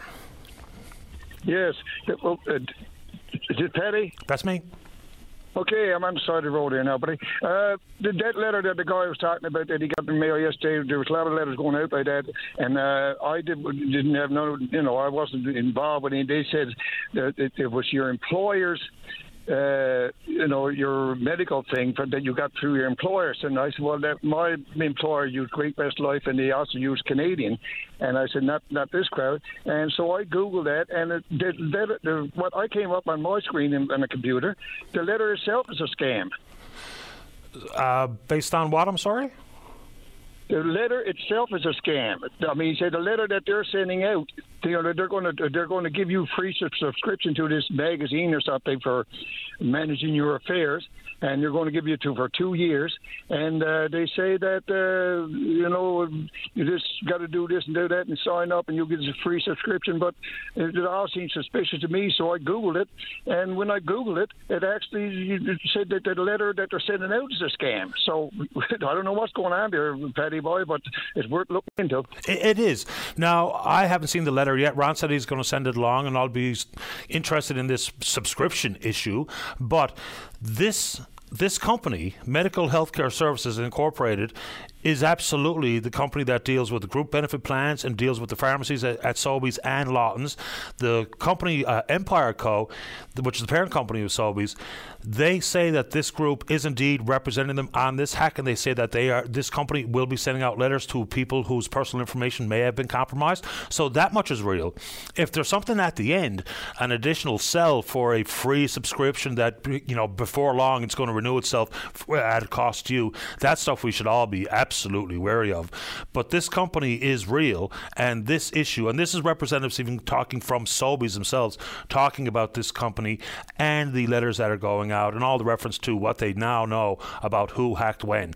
So, yeah, if there's anything at the bottom of the letter, I'm looking forward to reading it because there's a long way between being told that it happened to then some sort of additional cell at the bottom of a letter regarding whatever type of subscription. Now, if that's about credit monitoring, it's also important to understand what that means and who your who the credit monitoring will be conducted by. But when I see the letter, I'll probably understand it a little bit better. But maybe somebody did act their their their letterhead and they're sending it out. I know send it out to Canada Post. I know all that because I even took it down to the postmaster uh, lady, okay. and she took pictures and everything of it. But so maybe the, you know the, the the company might be real, but it's somebody using their letterhead to send this out to to try to scam people. But it definitely came up on, on the computer, the computer. I call it computer. Uh, that. Uh, yeah, it, the letter was a, is a scam. They they showed the, the, picture on the computer is exactly the same letter that I got. Right, dear client, blah blah blah blah. Yeah, I once I get a hold of that letter, I'll, I'll, probably just do the couple of things: follow up with Empire Co. so they can give me some confirmation about exactly what's happening, and Medical Healthcare Services Incorporated, which I just found a link. So I'm going to go through both to see if there's any information that we could get that we could share that could be helpful to the listener. Absolutely happy to do it. Okay, perfect. You have a good day, my friend. You too, Derek. All the best. Yeah, bye. Okay, bye-bye. Yeah, I mean, around every corner, right? It's just unbelievable what you can and should be believing or not. Let's go to line number four. Morgan, you're on the air. Yes, uh, good morning, Paddy. Morning to you. Just a few words about this uh, Truth and Reconciliation Commission. Okay. Uh, regarding residential schools. Uh, I got to say I'm disappointed uh, in, in, the fact that uh, the real perpetrators are the main perpetrators again of the ills that were done to the indigenous in these schools are getting off the hook basically again, and that's the Catholic Church. Uh, Trudeau, Liberal government in January, this January 2023, just announced uh, 20 billion to settle their part of the so-called uh, the, the class action suit and another 20 billion to help the indigenous in the terms of mental reforms and whatnot. And I think the Catholic Church, out of it all, might have spent 30 million, which basically came from uh, the diocese. The same as here, what's go here with the Mount Cashel issue.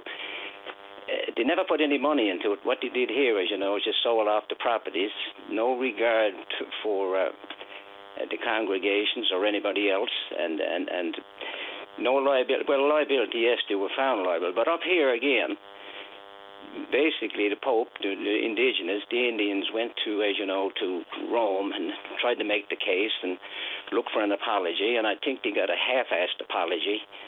Then the Pope come here last year. Basically, he did apologize for the what he considered their part in the residential schools. The only part he accepted liability for was trying to assimilate the indigenous, the Indians, into our culture. Nothing at all about the suicides, the rapes, sexual assault, and yet they're getting away with supposedly 30 to 50 million, and we're on the hook as taxpayers. Not to say I, I don't want to see, I, I wish the indigenous uh, all the good in the world. What was done to them was horrendous. It's undescribable what was done. But we as taxpayers are paying for it. Now, grant you the government funded the indigenous, these uh, residential schools, but uh, I don't know. The, the, the Catholic Church got me totally, and I'm a Catholic, grew up Catholic, but totally, totally disillusioned. I don't know if anybody.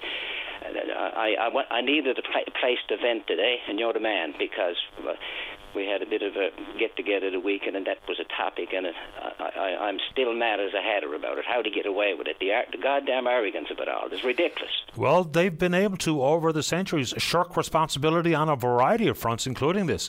If I remember correctly, the Catholic Church wasn't the only church involved in residential schools. I think there's a couple of other faiths that were also administering residential schools. But I mean, even just bring it back to, I know you made a brief mention of Mount Cashel. For us to be on the hook and for churches to be sold out from under parishioners and congregants as opposed to the Vatican footing the bill for these types of things is ridiculous. And this is another example. You're right on the money. Like you say, residential schools. Uh, uh, I, I remember back now, I grew up in the 50s and 60s uh, the issues with the indigenous and the, and the situation they're into after being uh, introduced to European diseases and, and, and alcoholism about the top top the top crucifier of all. You're right, indigenous schools were started prior to Confederation, actually, uh, prior to 1867, the Anglican Church, in an attempt to help these people who were sick and being ravaged by European diseases. Started residential schools and hostels, mainly out west. I don't know, but here on the Rhone Labrador, up in the northern provinces. And basically, you know, there's no, I suppose there's no bones about it. They tried to evangelize them, but teach them about God. I don't see that as being a, a great wrong. And basically, mainly to administer to the sick of these European diseases. That's the adults and all. Assimilation.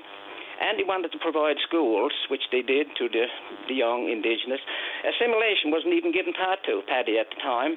And that's basically what the Pope apologized for. Now, once the Catholic Church got a hold of it, as time went on and they became administrators, there's where the issues arose. And here they are, the main perpetrators, getting off the hook again. Uh, I, I don't know. I, I got I I had to call you. I don't normally call open now, and I listen to you. But man, uh, I don't know. And even after the 90s, here with our own uh, devastating Father Hickeys and, and, and all the ch- priests that got charged with sexual assault and all this kind of stuff, I didn't go to Mass or church. Uh, I suppose 20 years I was that mad. And I went, and the only place I did go was the Basilica it had a history. My grandfathers used to tell me when they used to go to the seal hunt and the seal fishery, the, the priests would come down and bless the fleet, and they go there Saturday evening, say a few prayers before they went to sea. So every time I went out there, I didn't listen to anybody. I just daydreamed about the old times.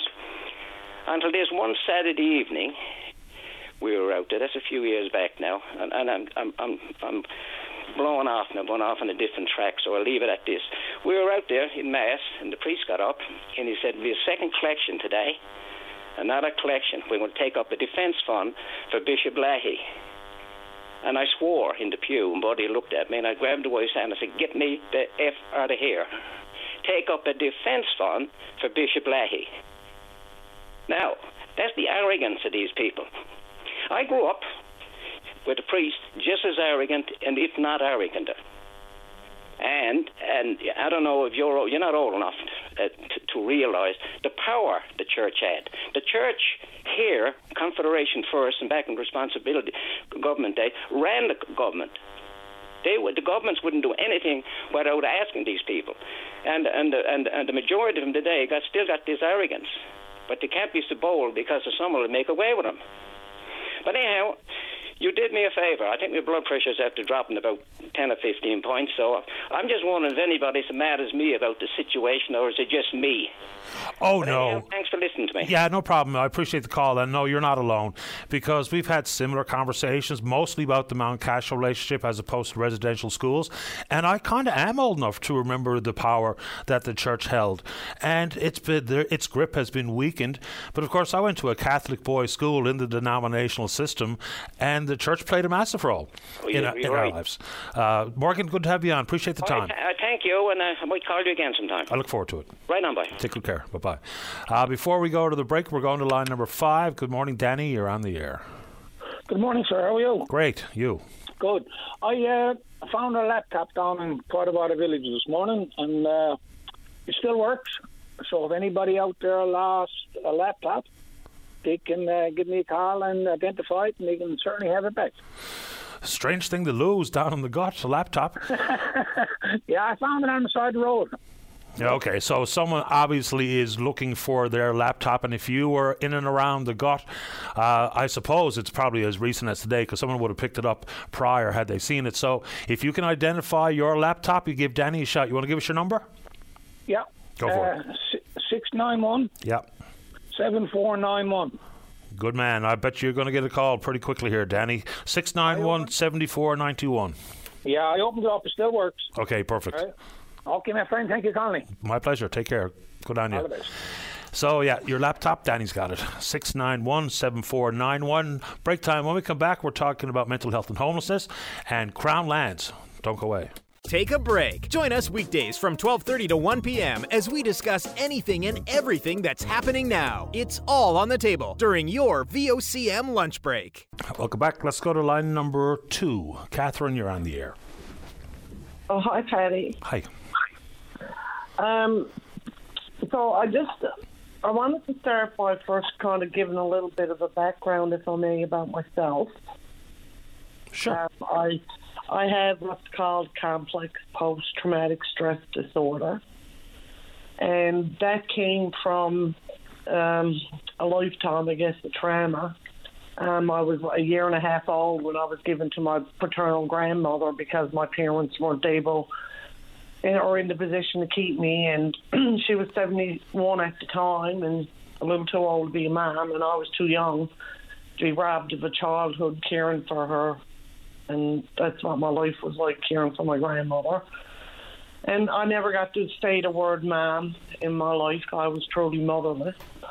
And from the ages of four to eight, I was sexually abused. I was physically and mentally abused my entire life. I was raped in my womanhood at the age of 12. I was denied the right and the right of my family to give my veteran brother an honorable burial when he died alone during COVID in Nova Scotia when the bubble was closed. And my ma- last memory of him is a picture of him in a coffin wearing a Johnny coat. In June, I underwent breast cancer surgery and 20 rounds of radiation. Hello? I'm just listening. Okay, I wanted to make sure. I didn't know if I was cut off. Um, so in June, I, I underwent breast cancer surgery and I had 20 rounds of radiation, and after which I developed um, complex post traumatic stress disorder, CPTSD for short. And through my adult life, I had to take SSRIs or what they call antidepressant medication um, to survive life. I mean, to be a contributing member of society. I, you know, with all the trauma, like I just, I had to take care of my mental health, and I always did. And I had a successful career. I was, a, I am a government employee, and I've had no income since December. I've been wrongfully denied my disability insurances. I haven't paid a bill, mortgage payment, car payment, insurance payment in months, and I'm only surviving by the help of some family and friends. After multiple appeals and the risk of losing my home, my car, my life as I knew it, I fell to my knees and I surrendered. I could not carry the load of my life, the secrets of my life that were destroying me any longer. So I stood up and I raised my voice like a lion, and I mean truly like a lion. And I haven't stopped working since to fight for my life. On Thursday, September the 9th, I set out on a journey. But before I did that, I set up a Facebook group called the NL Mental Health Crisis Emergency Centre. And I wrote a letter to government expressing my views on the lack of mental health support. I dressed up in a pink coat, a Schaefer braid hat that I personally earned, and a harmless sign written on the back of a pamper box that read, My name is Complex Post Traumatic Stress Disorder. I am the face of mental health. I am the face of homelessness. Come dance with me. Hugs are free. That sign changed my life that day as I set out set out that day on a journey to experience homelessness.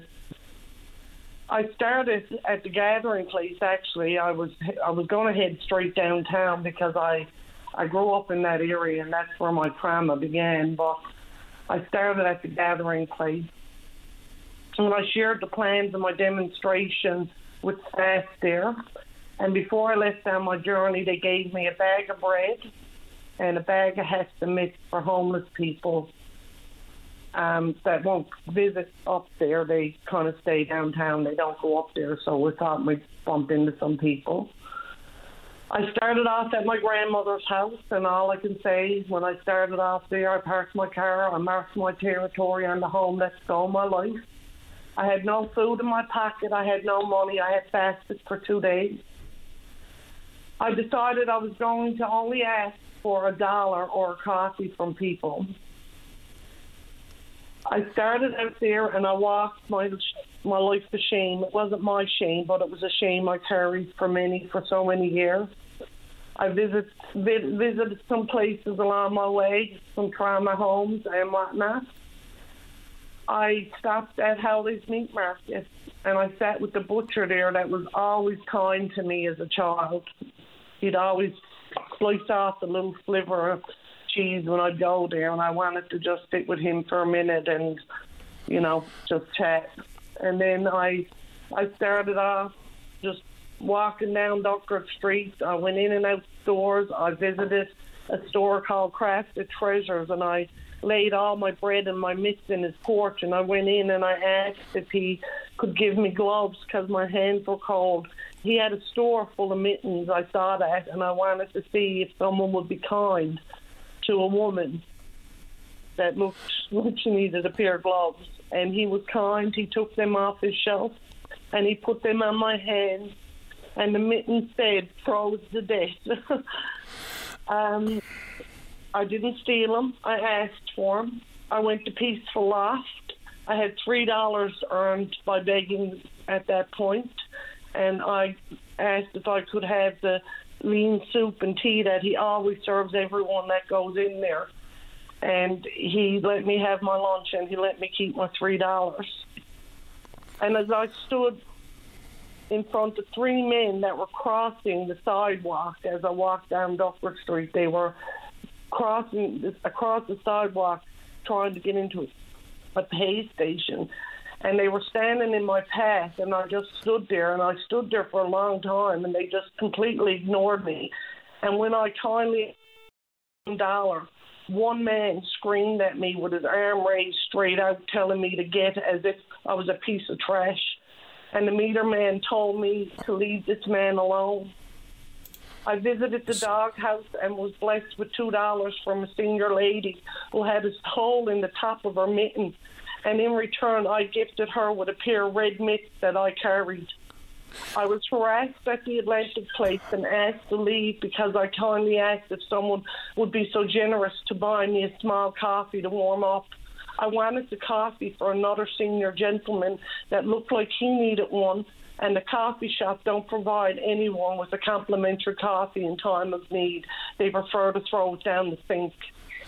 I gave away all the money I begged for, and and the bread from the gathering place to a mom who was down on her luck and is raising her own children and that of her daughter so they don't end up going in the system. I visited both furriers and thought for sure I'd be asked to leave, but no, they treated me like a queen, allowed me to try on a very expensive fur coat. It was my first time in my life trying on a fur coat.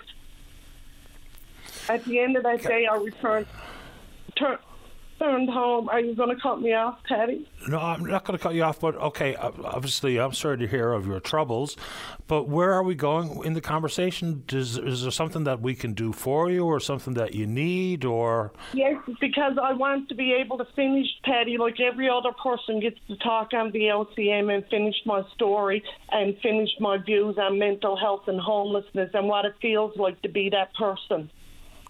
And if I'm might have the VOCM's time, who gives everyone a voice, I'd like to have my time too. Well, I I, th- I, think you're getting that. I haven't said a word for over eight minutes. No, so. and I I appreciate that, but I only just need another moment. You can have another moment, and then Dave wants me to put you on hold, and he has uh, something for you. So I'll let you wrap it up. Go ahead, Catherine. Thank you.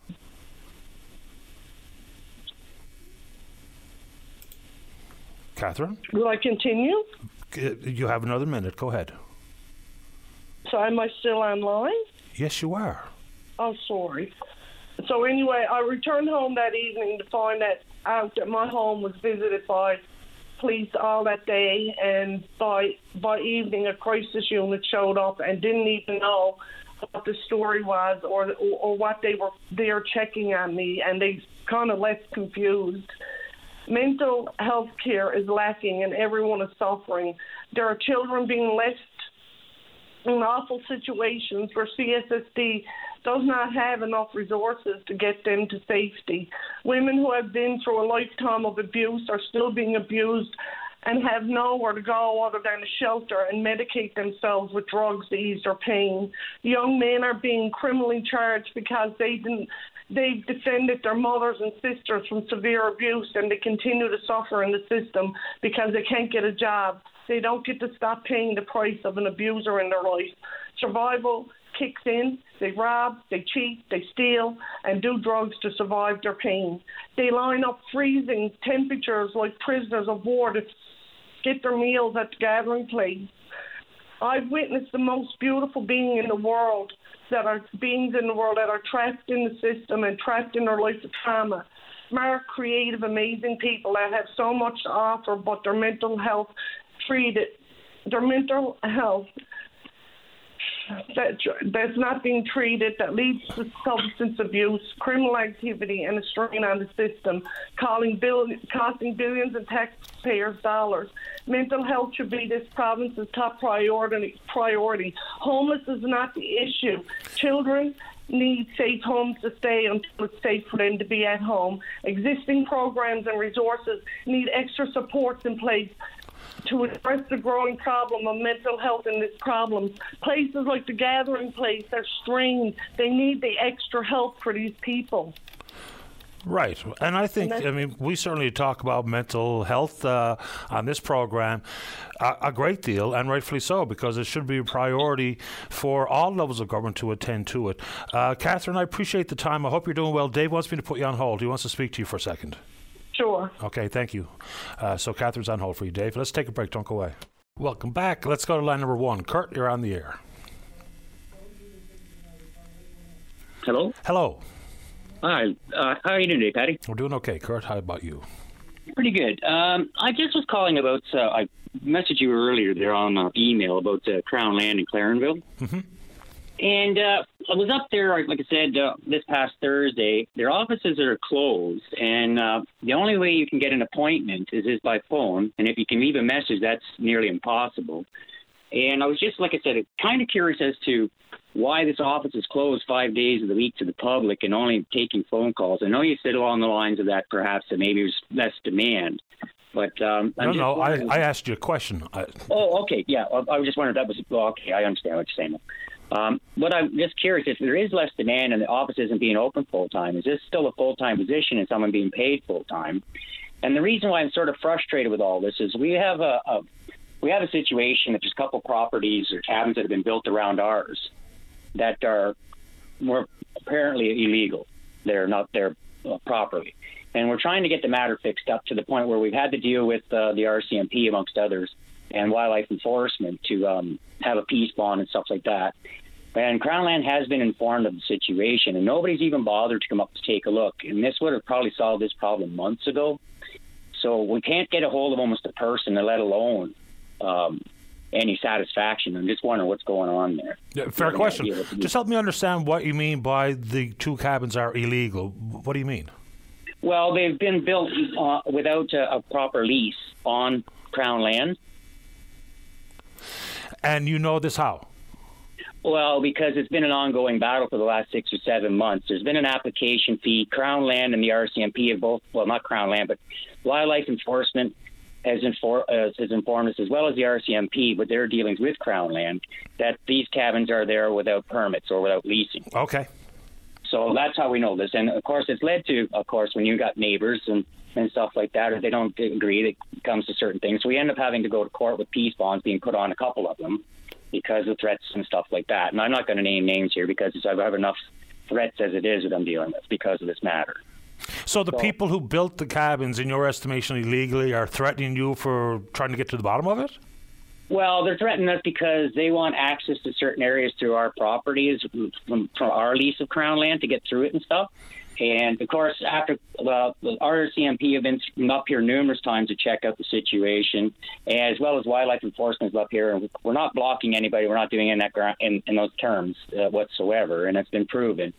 But again, this throughout this process, we've had to take again peace bond against these people because of the threats of removing our our our uh, property, damaging to our property, physical harm to ourselves, that like. So if the Crown Land had done their job and sent somebody up here to set this matter out with a cease and desist and have them either remove their cabins or whatever what Crown Land is, is supposed to do in this matter that's appropriate, this could have probably put this nipped this in the bud, but it hasn't been done. It's almost impossible to get through to them, and I just wonder why after nearly probably close to six months of this that uh, nothing's been done. I don't know, uh, number one. But if they're, like, I don't know why some offices aren't reopened here for a counter service for the uh, government departments. You know, if, and I think if I remember correctly, one of your emails, uh, you said that you couldn't even leave a message because the the service was full. so that's less than helpful. Uh, and I don't know about how many people are working in that office or whether or not they're working full time or kind of rate of pay they're enjoying while they're simply working on phone appointments. I don't know. Okay. And the other quick question, or, or something I brought up to you last week, you gave me some uh, information to get a hold of uh, Minister John Abbott there regarding Newfoundland housing. Yeah. And the quick question is: is we have a number of properties here in the Marystown area that are places called Site One, Site Two. I guess it's called off of Harris Drive, I believe it is. And there are a number of multifamily units that are they're falling into the ground that uh, could be used at repair, like I spoke to you, like mentioned to you in my email. And I'm just curious as to I haven't received. I've left the messages with his, his office a couple times now. No no contact has been made whatsoever in regards to as to why these buildings are being allowed to fall into disrepair. And it has a couple upsides if they do repair them. First of all, it's an economic benefit to some local employer around here and somebody with a hammer and some skills and for one, and we have a, a horrible shortage around here for affordable, decent, clean housing around here. And I'm just curious as to why these buildings are being left to fall into disrepair. I mean, in a while back there, they were selling off some of these units in the Black Duck Cove areas that were similar, which isn't too far from here. So I'm just curious as to why this is happening. Well, again, I hate to be coming with the I don't knows, but we've asked Minister Abbott that directly on this program. I've also requested a list of just how many units are currently uh, shuttered, whether or not they are incomplete. They're not going to be repaired or what level of repairs. Give me some breakdown to understand what's going on, because I know there's probably going to be a very long maintenance maintenance list for Newfoundland Labrador housing. But it seems to me every time that anyone mentions it, I'll get an email from one community member or another says, "Well, there's a bunch in my region, there's a bunch in my community, there's a bunch in my town," and so if we are seeing that, and at the exact same time we're talking about building more emergency shelters, we're talking about uh, the price of rent, the number of people living on the streets, the complications and the eligibility issues for getting appropriate accommodations. It'd be nice to know exactly what Newfoundland Labrador Housing has in its portfolio that's not being utilized. So I'm with you. That's an important uh, question because we all know the stories that stem from it. If so, so many people are looking for a place and there's a bunch of places that are uninhabited, it'd be nice to know why and what the plan is to open those doors back up. I agree. I just think one of the problems we have, unfortunately, today with government is accountability. That it's, it's always it's past the buck. It's always turning around. It's always never quite answering the question, and the answer is always around about when it comes around. And same as with this office in, in Crown Land, it's the same idea. There's no seem to be oversight or accountability for what's going on. Who's watching these people, making sure they're going about and doing their jobs? Why aren't people being sent out to check these things? What's going on, and, and how do we get this accountability? Uh, absolutely. Uh, you know, the whole issue regarding transparency and whatnot, this housing issue with the numbers of units that nobody's living in and what state of disrepair they may be in, this story is as old as, as old as the hills. So, but I'll go back to Abbott's office one more time to see if I can't get that list so we can put it out there for consideration as to exactly what is going on. 100%. Well, thanks for your time, Paddy. It's nice for you and I to agree on the radio for a change. I appreciate yours. Thanks, Kurt. Okay, take care. Bye bye. Bye bye. All right, uh, let's go to line number three. Fred, you're on the air. Uh, good morning, Paddy. Good morning to you. Paddy, I'd like to put on the air if I could. I lost a cell phone yesterday. I think I left it on the bonnet of my car and it came off somewhere between Paradise and Mount Pearl. Uh oh. And I'm after making four trips looking for it on the side of the road. I just didn't locate it because it's, God knows where it's at, but it's probably in a snowbank or whatever. But could I put my name and number on so if anybody finds it, give me a call? Sure, Fred, go ahead. Uh, my name is Fred. Uh, the number is 782 yep. 0790. So somewhere between uh, Mount Pearl and Paradise, and it's a lost cell phone. So if you picked it up, give Fred a shout. In addition to that, Fred, uh, this one lady continually reminds me about this opportunity for people who have lost or found something.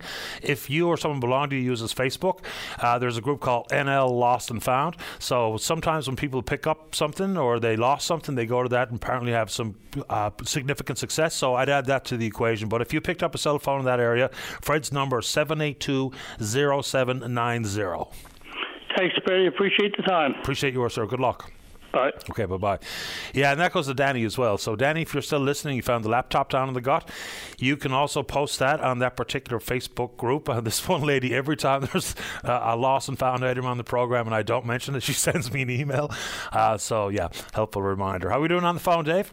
Time for the news. When we come back, still plenty of show to speak with you on a topic of your choosing. Don't go away. Welcome back to the program. Well, I absolutely do appreciate uh, when the emails come flying in, as this one did.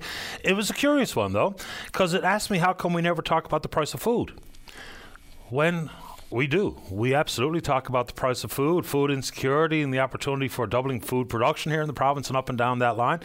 The question is, you know, when government has attempted to ease the worries and the burdens that so many people feel, whether it be the old, the notorious $500 check and uh, rebates and oil rebates and monies to switch and all, like there's lots of money floating around.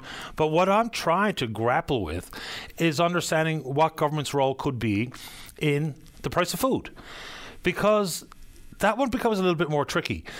You know, there's some, I see some people out there saying that, you know, for instance, NDP leader Jagmeet Singh talking about it, and he says this all the time about windfall taxes, right? So Loblaws reported a 300, uh, pardon me, $529 million fourth quarter profit last year. So, yeah, there's money being made. Their profit margins are not huge, but how do you get government involved in the price of food?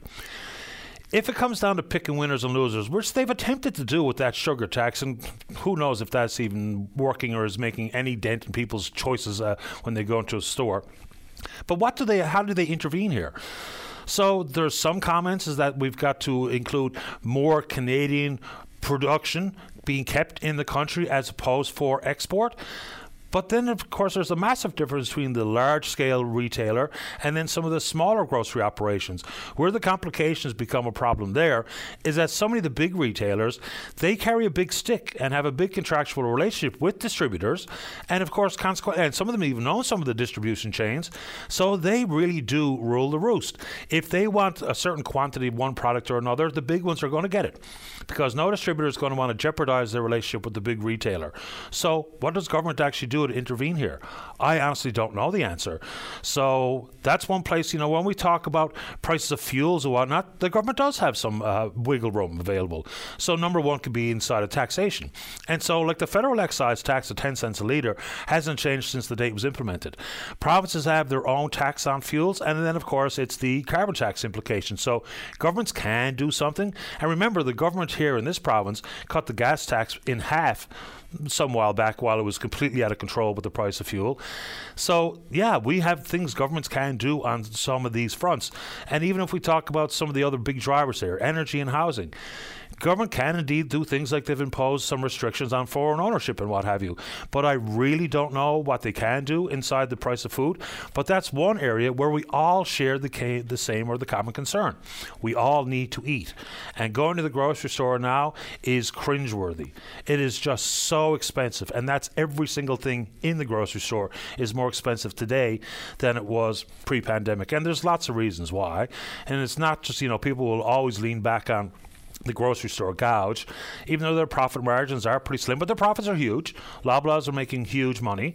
And you know, even things like being debated as a price freeze.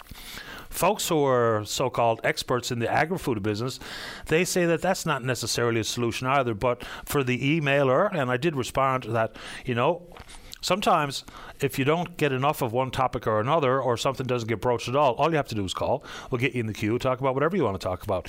But we do talk about food, and we talk about it a lot. And you know, to extend that for the food security issue. Food security is a different conversation uh, depending on, uh, in particular, where you are in the province, because proximity to a place to shop with more and more options, maybe a potentially better price point, that does boil down to how close you are to one larger centre or another. And then I'll keep continuing, uh, continue to bang this drum, is if we don't embrace the new technology available, like hydroponics, then we are missing a significant contributing factor to easing that burden about where the food comes from if you've got large community gardens and backyard farming and homesteading, and yes, traditional farming, but the more and more uh, focus on hydroponics, we can produce an awful lot of food closer to where you are. And I don't know why we haven't seen or heard from government really going after that one particular issue. There is hydroponic farming going on here in the province, and those folks, there are some significant upfront costs, and they are trying to scale up. So I don't know why we don't talk about that at the government level a little bit more. But yes, to the emailer, food is a conversation we're happy to have, and we always do. Let's go to line number one. Rod, you're on the air. Hi, Paddy. How are you? It's been a while. Been a while. Welcome back to the show. Thanks, my friend. Paddy, you know, I was listening to uh, the news earlier about uh, the, our health officials going now to the UK searching for doctors. And I just want to talk about something that I'm aware of, and, I'm, and I know to be true. And here in this, here in St. John's right now, uh, we have a lady who uh, is a colleague of Tina's, uh, a nurse, who has an MD and is being has been refused for the last three or four years to be given a residency. She wants to uh, practice as an MD here in the St. John's area, but is being refused uh, a, a residency. And the answers that she's getting are basically nothing. Uh, I'm also aware of a physician here in St. John's who has three sons. One is an MD here with him right now in this in this town. His other two sons just did their uh, medical degrees uh, in the south somewhere, and were refused residencies here, and have both accepted uh, residencies now down the states. They're not married. They don't have girlfriends. So what do you think is going to happen? They're going to go down to Boston somewhere, meet somebody, have a family, and stay. We actually have uh, tr- uh, young men and women trained you know, graduated with their medical degrees, willing to come here and work in Newfoundland, and we're not letting them work here because we they, we won't give them a residency. Yet, we'll go to Ireland, India and the UK looking for doctors when we've got them right here. Like, what what is going on? Like, and, and I know that the health departments are well aware of this. And if they tell you they're not, have them call me. I'll give them the names of the people.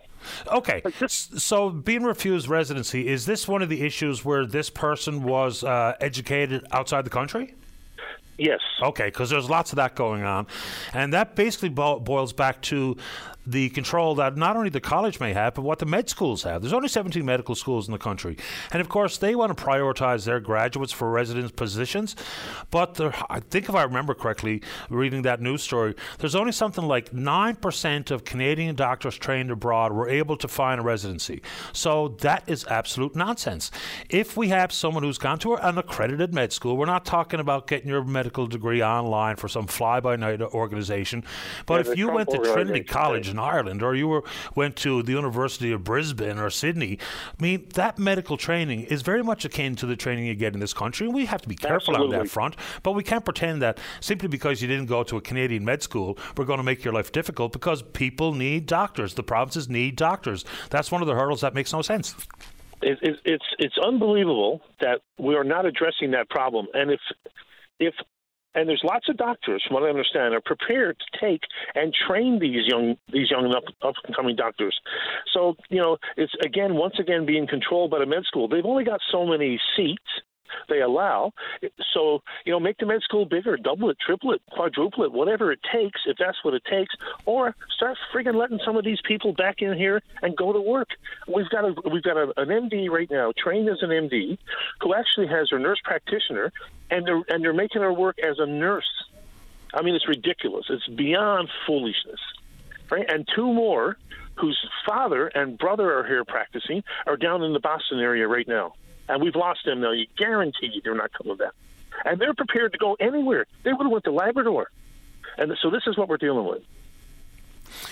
Yeah, that residency issue, that's something that we can indeed deal with. I mean, there's bureaucratic uh, approaches that can change. It's just, I, I don't understand that one whatsoever because well trained healthcare professionals should be able to work as well trained healthcare professionals here in this province. You know, even look any further here. So, Eastern Health has uh, gone ahead and funded four new healthcare positions in Bonavista two doctors and two nurse practitioners. That's all fine. It's just like building something. You can build a facility, but if you haven't got the staff, then what's the facility for? You can improve funding, but if you can't attract that healthcare professional, then the funding's not making much of a difference. so, make any difference. The, the whole world regarding healthcare. Look, this people like to pretend that this just happened overnight, but it's simply not the case. This has been brewing and growing as a problem for years. Certainly, ever since I've been in this chair, this has been a concern that was has been on the front burner. But here we are at the eleventh hour, and now we've got all these suite of uh, attractive uh, bonuses and incentives for people to whether it be go from a casual nurse to a permanent full time nurse or to come and work in this province, but. You know, what I thought was some of the programs that sounded like they made sense, sounded like they were going to have some uh, positive outcomes. And then, lo and behold, we went from 125,000 people without a family doctor to 136,000, even with all of these things in place. And then last year, apparently, we, we had a net loss of seven family doctors here in the province. So something's not working. And you know, the net loss is probably larger because a lot of those doctors are not practicing in, in clinics. They're they're doing research. They're doing other things. I mean, it's, it's smoke and mirrors, and we need to that needs to be addressed. Uh, this government needs to make a decision to do something about this that's actually concrete.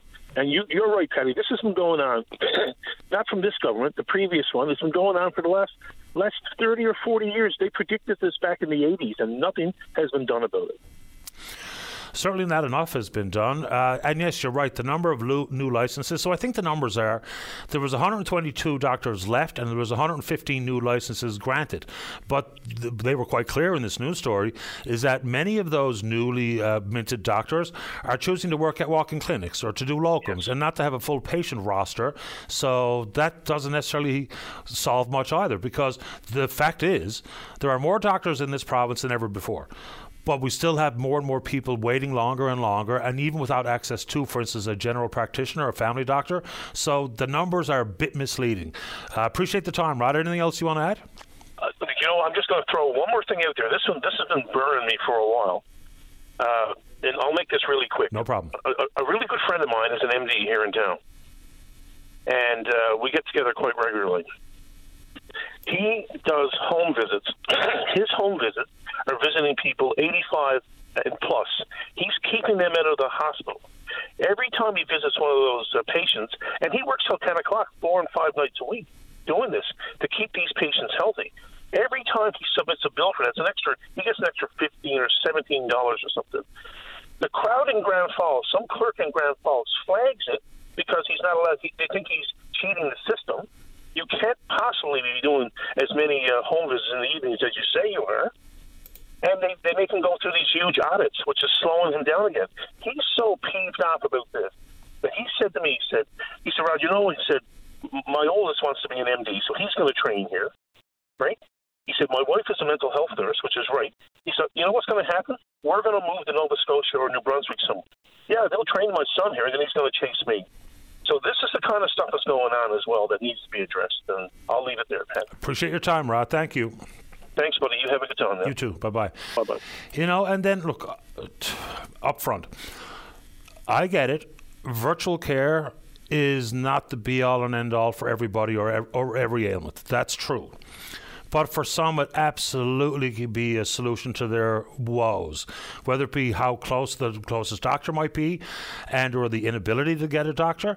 The problem inside virtual care is, it seems like they want it both ways.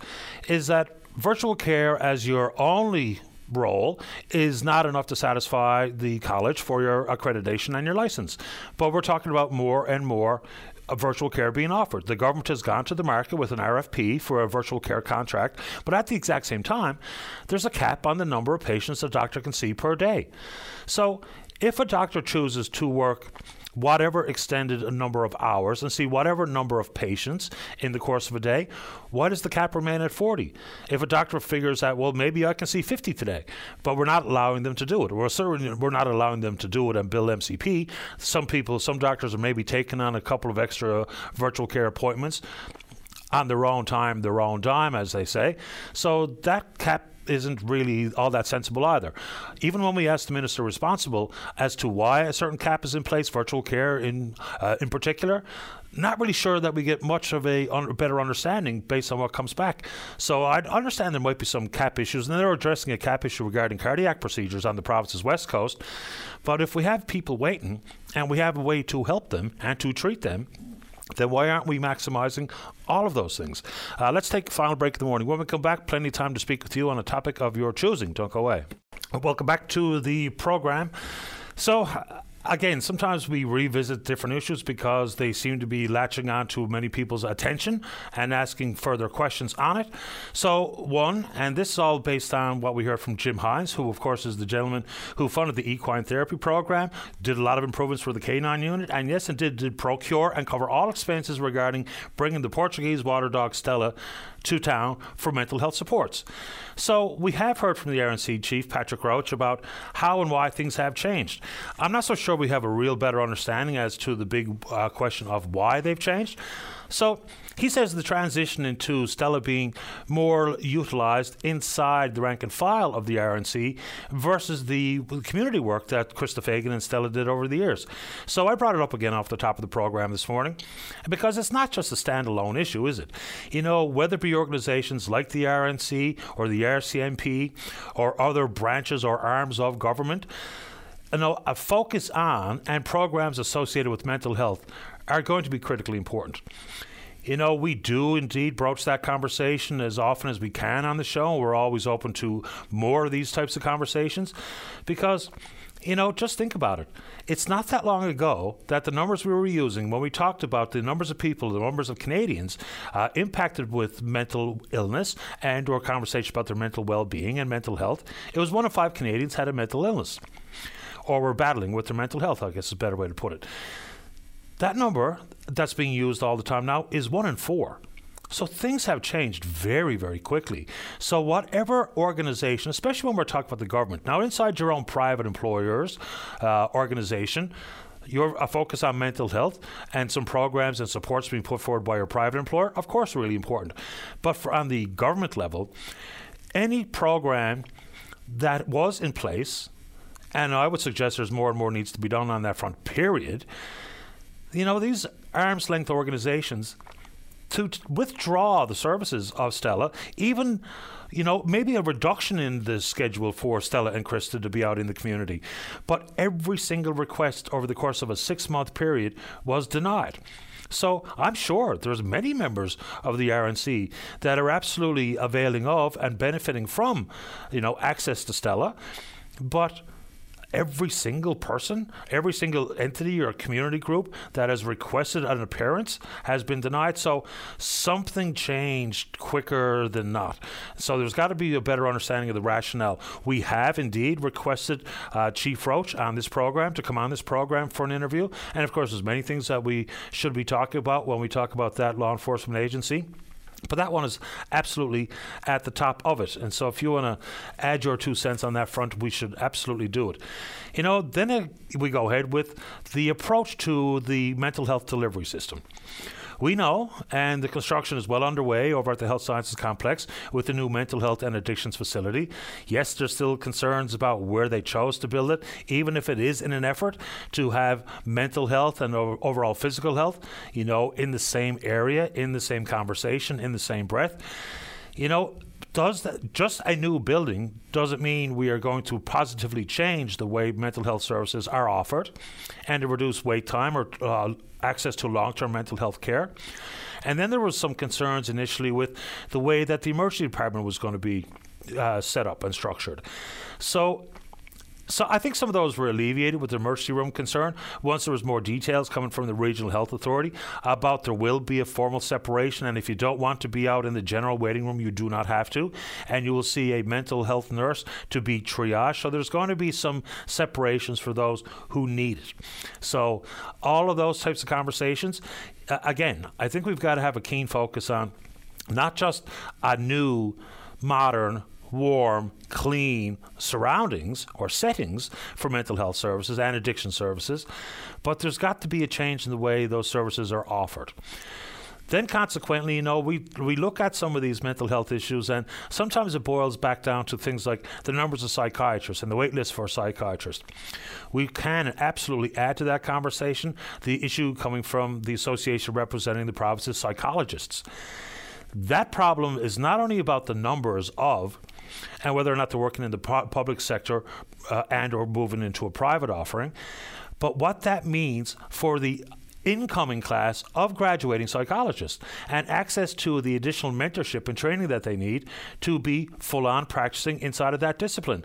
So that number becomes extremely complicated. Maybe it's time to touch base with Dr. Hubbard again, Dr. Janine Hubbard, who's very generous with her time very helpful to help us better understand what the current situation looks like and what that means and the complications for those who are entering the ranks as a psychologist here in the province. Let's have a quick check in on the Twitter. We're VOCM Open Line. Follow us there. Email address is openline at VOCM.com. Oh, and it became a one day story and unfortunately so. And this is regarding the most recent report coming from the Auditor General Denise Hanrahan. So we heard the stories about her evaluation, what was going on at Nalcor, and the rate of pay being afforded to their executives versus comparable jobs outside of Nalcor and some of the bonuses, things which thankfully have gone by the wayside. But this most recent report looks at a variety of different areas, and the real theme coming from it is the fraudulent behavior of so many. So whether it be a town that has gone unnamed that submitted fraudulent invoices and proof of payment to avail of potentially up to $150,000, which was scheduled to repair community buildings or uh, repair or do, install some walking trails or what have you, no work was ever done. The money's been returned, but we don't know if there was any head that rolled on that front. Then it was people who were using government credit cards for their own personal issues, and people who are trying to cash the same check more than once, and uh, a former deputy deputy minister who was involved in his own hiring. Then there was a story of someone who was on sick leave from one uh, department working in another. You know, we can't let those stories just become a one day affair because government has indeed, and I think has been acknowledged by the Auditor General, has put some protections in place regarding fraudulent behaviour of a department or an individual. But we've got to stay on top of it. What we don't hear often enough is that someone actually paid a serious price, like, for instance, losing your job. If that was the next day headline, then of course that would really dissuade people from uh, wanting to use their personal, pardon me, their government credit card for their own personal affairs. So the consequences don't really seem to match up with the behaviour. All right, good show today. We will indeed pick up this conversation again tomorrow morning, right here on VOCM and Big Land FM's Open Line.